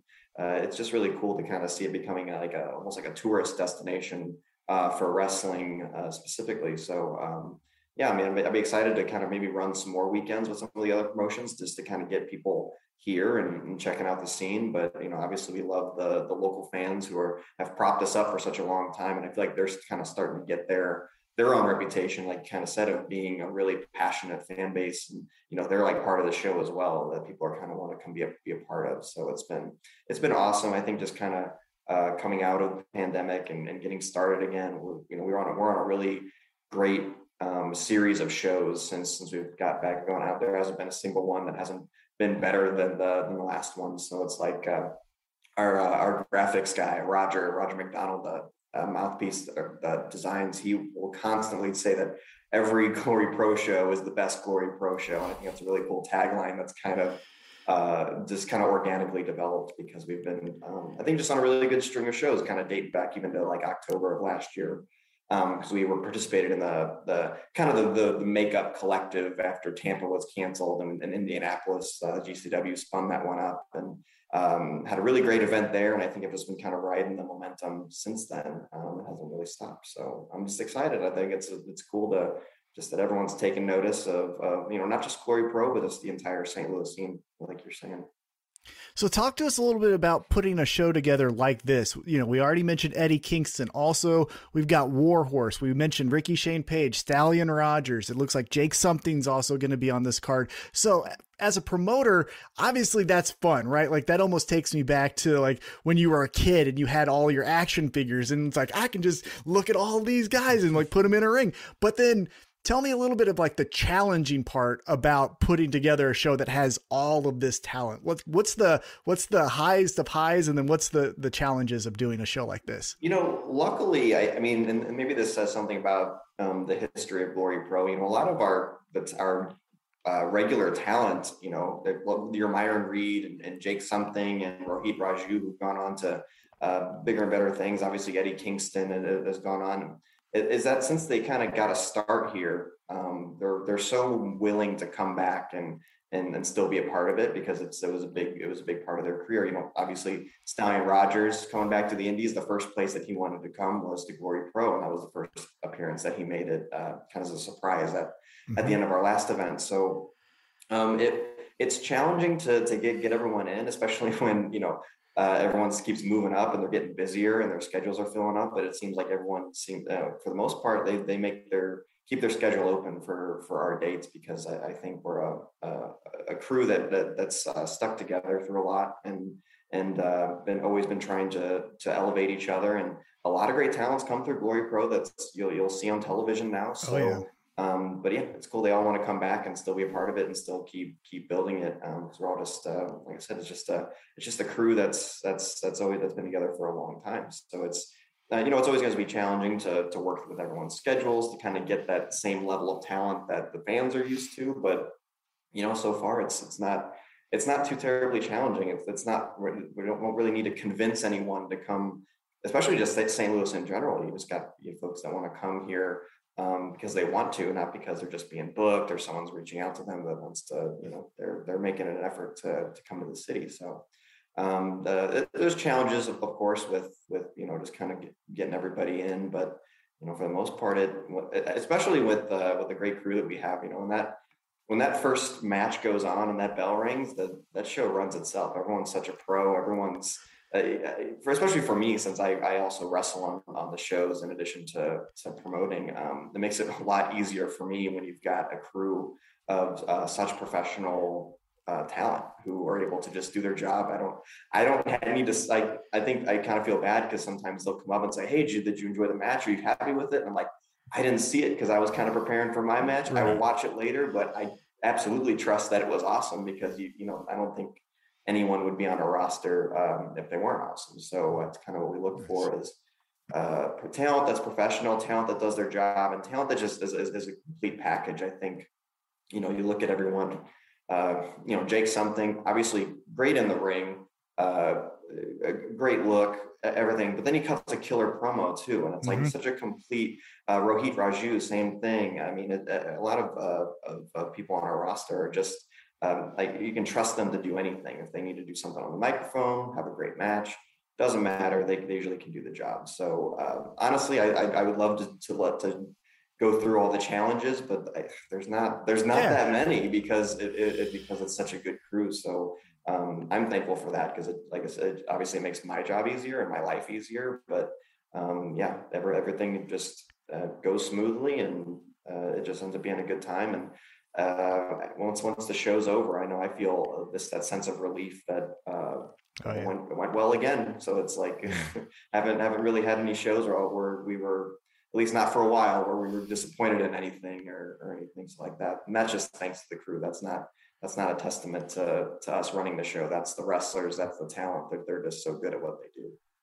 Uh, you know, and you spoke earlier about everybody's got you know it's it's hard to get a bunch of these folks on the same page to get them in on the same day and there's a lot going on and people are busy and certainly a dad knows that better than anybody. I mean, you've got to get some mowing in. You've got to get uh, you've got to get some grocery running going on. You got to pick kid up from practice. Uh, you got all that going. I got to check some work emails. So I did you um did you think that like you were like I'm going to create a, a, wrestling character that's gonna be the most over with like 40 50 year old dudes like i'm gonna be the star of the show i'm gonna be signing a lot of autographs on some new balance like does that did that come about or were you just like this is the plan from the beginning. This is, no, the, it just it was organic. I think it just you know, I as I got older, you know, I've been in wrestling for about seven, almost eight years now. And as I when I started my career, I was the millennial Danny Adams, and I was kind of like a, a cocky, young, brash heel. But then, yeah. but then I turned 27, 28 years old, and then you didn't, you don't feel like such a such a, a, a, young cocky dude anymore you start you start to notice you're not dressing as cool you're not uh, you're a little bit more responsible like you just it's all it's more of a it's a coming of age character more than anything about having kids necessarily and that's and it's the natural progression of of, of for myself and for most mm-hmm. so you kind of hit those late 20s and and it's like yeah the warranty the runs out is, is becoming parents now and, and, mm-hmm. and, kind of growing up so it's just sort of like uh, rode that wave into the next next stage yeah. of life and then yeah the character just kind of evolved with it because i oh it I, fits I wear it's... i wear i wear hats and i and i you know wear high socks and i wear comfortable clothes because i don't care what anybody thinks about me so yes yeah the dad spirit is that it's like what do i give a what do I care if that guy oh, yeah, thinks about my shoes? Like I'm busy. I've got stuff I got to get done. He's not helping me get this stuff done. He's not coming over to help me mow. I don't care what he thinks about my shoes. How about that? I love it. No, yeah, it's can, instantly connected. You can yeah. buy a hundred dollar shirt or you can buy a ten dollar shirt. It's it's just a shirt, man. Or the same thing with the right. shoes. You can buy you can buy a hundred two hundred dollar pair of shoes or those thirty five dollar New Balance do the do the exact same job. So it's like I don't know. You get get to a certain point where you just don't care about that stuff anymore, and what, whether you got kids or not, I think any anyone, uh, you just start you start to feel like a dad at a, at a certain mm-hmm. point. Oh yeah, uh, oh yeah.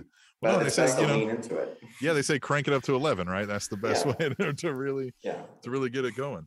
So let's talk about this match that we're involved with as far as sponsoring. So it's as we mentioned, Ricky Shane Page versus Stallion Rogers. Now, mm. in the independent scene, uh, you know, one of the bigger matches of the year was the Matt Cardona versus Nick Gage in GCW. Ricky Shane Page was the, one of the deciding factors in that match. So right now, you know, he's kind of on fire as far as being like the dastardly heel. You also mentioned Stallion Rogers just left NXT coming back to the Indies. He's back on fire, you know, doing his thing. So, what can we expect from a matchup of these two kind of, you know, entities running into each other? Yeah, and that's why I was kind of excited to put it together because I think it's just it's it's two it's two wrestlers who are kind of like yeah on on fire in different ways, right? Yeah. You've got Ricky, who's um, you know he's just he's just he has his hand involved in everything. He's you know he's gotten really po- popular with you know the the 440 group and you know he just you just kind of see him everywhere. He's he's red hot right now. And then you got stallion who's just been he's been with us for a long time but uh, you know coming back you know didn't, didn't necessarily want to want to put him in the ring with the you know any of the same matchups that anyone's seen before. Uh, it's a new stallion so we want to give him a new opponent. And so you know ricky uh, makes sense. And obviously they're just both uh, elite talent. So there's no reason that they wouldn't have an awesome match together. But they are just kind of at different different stages of their career, but just like with so much potential to to build off of. Um, so I'm, I'm just extremely excited to see because I it, it, it, could go a lot of different ways because their their styles are very different and they both uh, they're both Yeah. very uh, intense individuals in the ring, and uh, there's just a lot of a lot of a lot of factors and a lot of variables there that it's going to be. No matter what happens, it's going to be a cool match. But I couldn't tell you exactly how it's going to go down because Well, sure. they're they're both kind of wild cards in that way. That's the fun of it. Yeah, exactly. Perfect. Yeah, I so all right. We like to do a fun thing here with every guest the first time they're on the show. We like to ask the same series of five questions, right? Gives us a good overview. You know, pretty standard formula here. You'll uh, and these are softballs, right? Most of these are easy, but feel free to kind of expand on the answer, right? It's not like a rapid fire.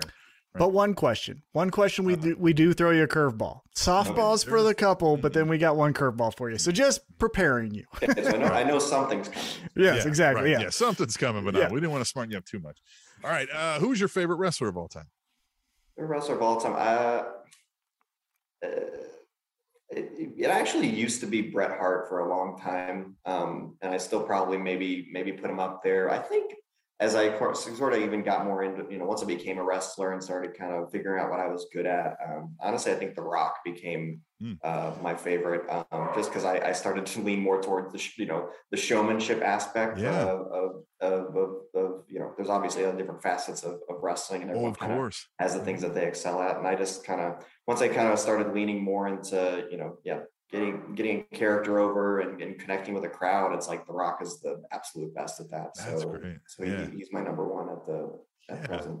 I don't know that we've necessarily, yeah, I like we've heard like a Bret Hart's, your Shawn Michaels, we get your Ric Flairs and that kind of thing. And I don't know that somebody I, off the top of my head, Tom, that Yeah. answered The Rock, and that's almost a shame because you're right. I mean, like, you know, probably uh, even if you're going to say he's not the best at any one thing, like you can't argue that he's not top five to top 10 of a lot of things. So how are Mhm. you going to not put him in one of the best of all time? Yeah, one of my favorite things in, in just in the ring, you know, uh, is just being able to look out at a crowd and just kind of feel their energy and get and, and the and the rock would he could do that with a single he just looked he just and, Yeah. and then people knew it was One like look. oh I just I want to give this guy all of my energy I want to I want to get behind him and that's uh obviously I'm not on the rocks level just yet but I'd love to get to the point where at least I can look at all the dads in the audience and get Right. Yeah. You, you got haven't done that as many movies. You haven't done as many movies, that's- that's but you'll get there. Yeah.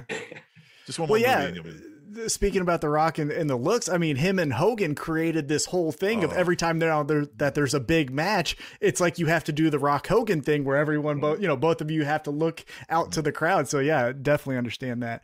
Uh, all right, so let's go to to question number two now. So uh, we just asked about who your favorite pro wrestler is. Now, what is your favorite match? And since you're in ring competitor, you can answer this one of two ways or both. You can either say what's your favorite match you've been in, or what's your favorite match that you've seen, or again, a combination. Okay, favorite match I've I, sure you know my my my favorite match of all time, and this is just because it was like on a VHS tape that I had when I was a kid, and it just like always it just like always stuck with me, and it was um Sting uh, against Cactus Jack Mm. in a Falls Count Anywhere match. I think Halloween Havoc '92.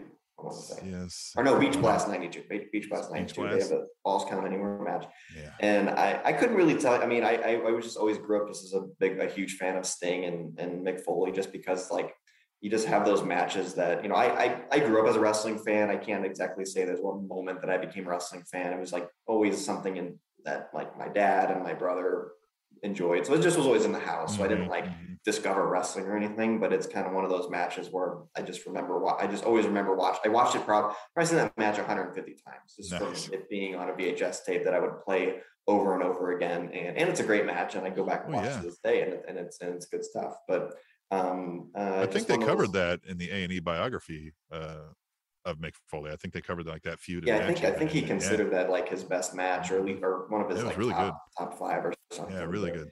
Uh, but Sting's the best because I mean he's uh, just lo- we'll just kind of look back on that on that era, just like how how cool he looked and how, how Oh, yeah. awesome he was. Like it's just kind of like it's so cool to to see even even like someone like Warhorse kind of try to like recapture that like.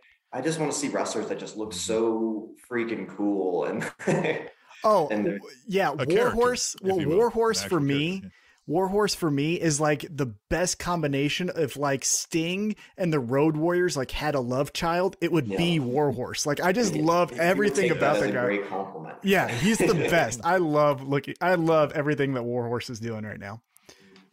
All right, so this one is, and we get this one answered a multitude of ways too. Um, uh, we usually ask who's your biggest influence uh, in the industry, and some people will answer that like who personally influenced them, or maybe just kind of, you know, who they took things from. So we'll leave that up to you to to kind of however you took that. But biggest influence in the industry.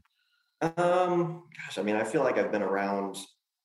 Like I, I, I started my career uh, around Ring of Honor a lot, and that was that was like about 2014. So at that time, you had Adam Cole and, and Yep. Kyle O'Reilly and ACH, and um, Kyle O'Reilly, especially uh, when he was based in St. Louis. He was based here about when I started, and so he had he had a hand in, in, in training me a bit, and and definitely someone I learned a lot from in terms of like you know, he he's obviously like great in the ring. He's got a great mixed martial arts background, uh, great strikes, great submissions. Um, but you watch Kyle and like the way that he would like just like his his his emotion and his character that he shows, in addition to just like being like great at the you know technical aspect of everything, is something that I took a lot from him. Um, Ethan Page is someone else who just kind of uh, again being a great character, someone who connects with with the crowd you know, someone who I would always like see um, at a merch table, like just really connecting with people there too. So you can obviously you can can connect a lot, you know, through a match and through your character and everything. But on the indies, like a lot of it's build you're, you're, you're building a lot from the ground up. You do a lot of that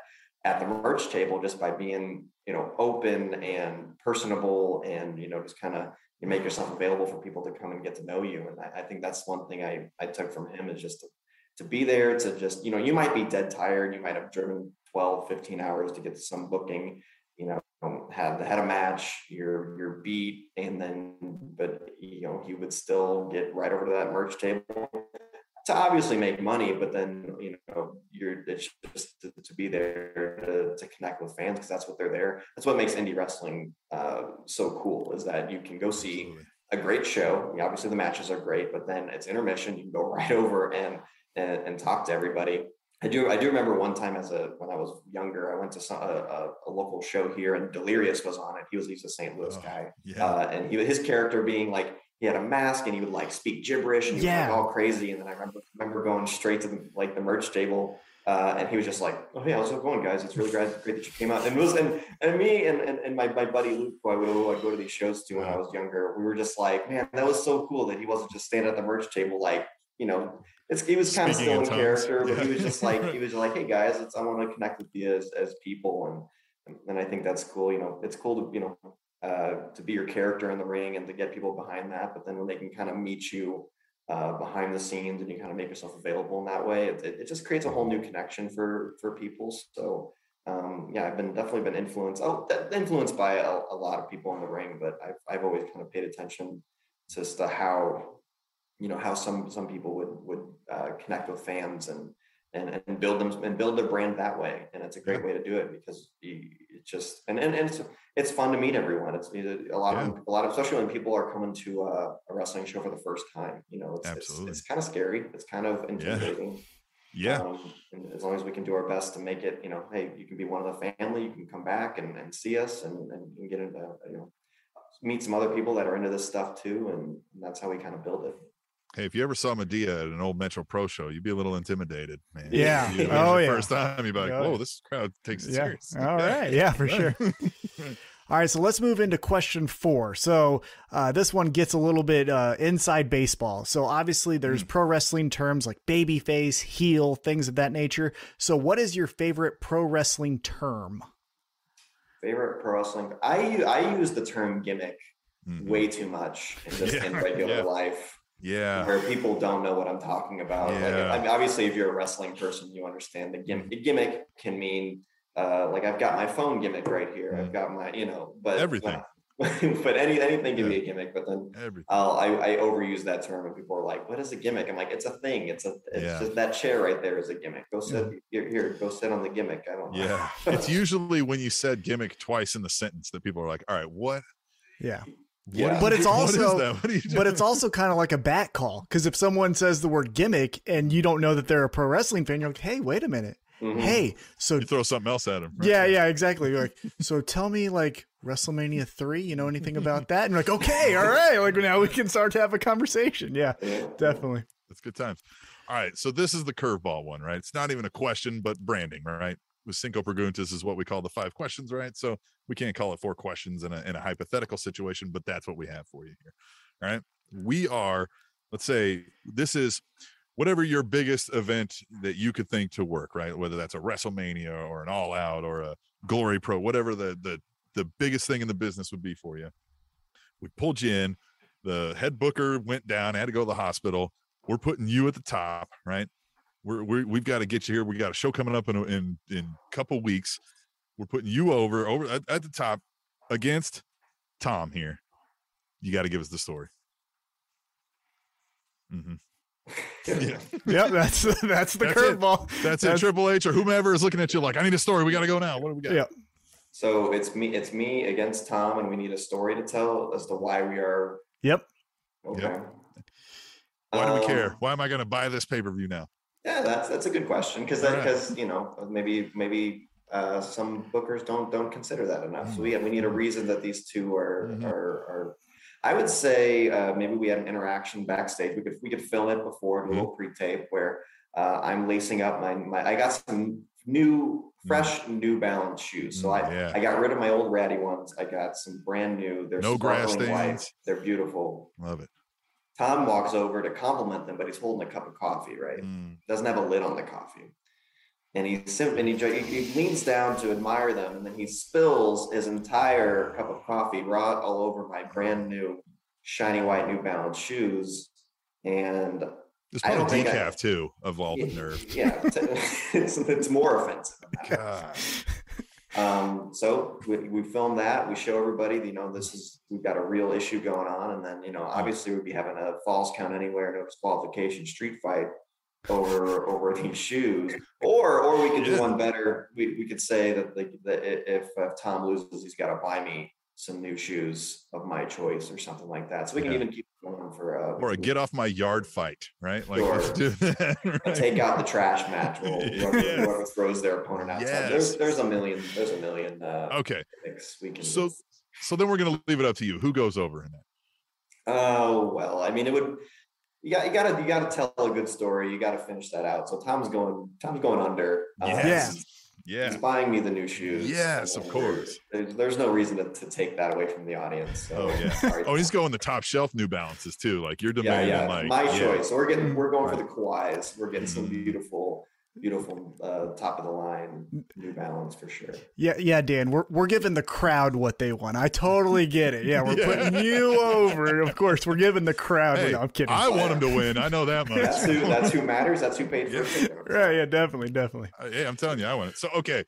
All right, everybody's got a chance. If you're in the St. Louis area, or even as you said, I mean, people come from Nebraska, Iowa, hop a plane from Japan. We don't care.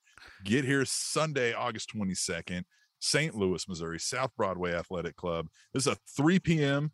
showtime, right? Doors open at 2. Yep. Uh gloryprowrestling.com at we are glory pro on the Twitter. What other what else do people need to know? Um, that's about it. I mean, Hmm. it's just uh, tickets are still available. We got we got cheap kids tickets too. We're Oh, we, we're a family show, so uh, ten dollars for kids tickets, and um, which which makes me happy because I, I I like uh, putting on a family show. We, I don't I don't know that there's that many real big family shows in independent wrestling anymore, just because everything's kind of gone more towards being a little bit edgier. I mean, not Mm-hmm. that we don't uh, you know uh, do our do our best to put on a, a, a an exciting show. But it, it helps to get dads in the audience when you're going to be Dan the dad too, right? Exactly. get- so right. so it, it's fun for the whole family. So uh, Yes. tickets are still available. We got plenty of room. Uh, it's going to be a really great show. Eddie Kingston's in town. Ricky Shane Page, like we talked about. So um, yeah, I'm excited. I, I I would love for some new new folks, especially from the Kansas City area, to come to come check us out. I know there's always some cars that come along from them. You probably find someone to ride with, honestly, because there's Yeah. probably probably somebody coming from from the KC area, just like you guys. Right. So um, yeah, I think that I think you about covered it though. yeah, if anybody wants to drive us, we're willing to. Yeah, yeah. we'll totally we're to take. Yeah, yeah, There you go. yeah. I have, I have a good podcast list. I tell you what, Mhm. St. Louis and back, I, I got you covered. Anyone who wants to highlight take her, shows, we can, yeah. Easy yeah, we can, yeah, Easy definitely. drive. All right. Well, hey, listen, we will let folks check out the website and do all that stuff, man. We appreciate you coming on. We will see you there on site and uh, we'll talk again soon. Awesome. I appreciate it, guys.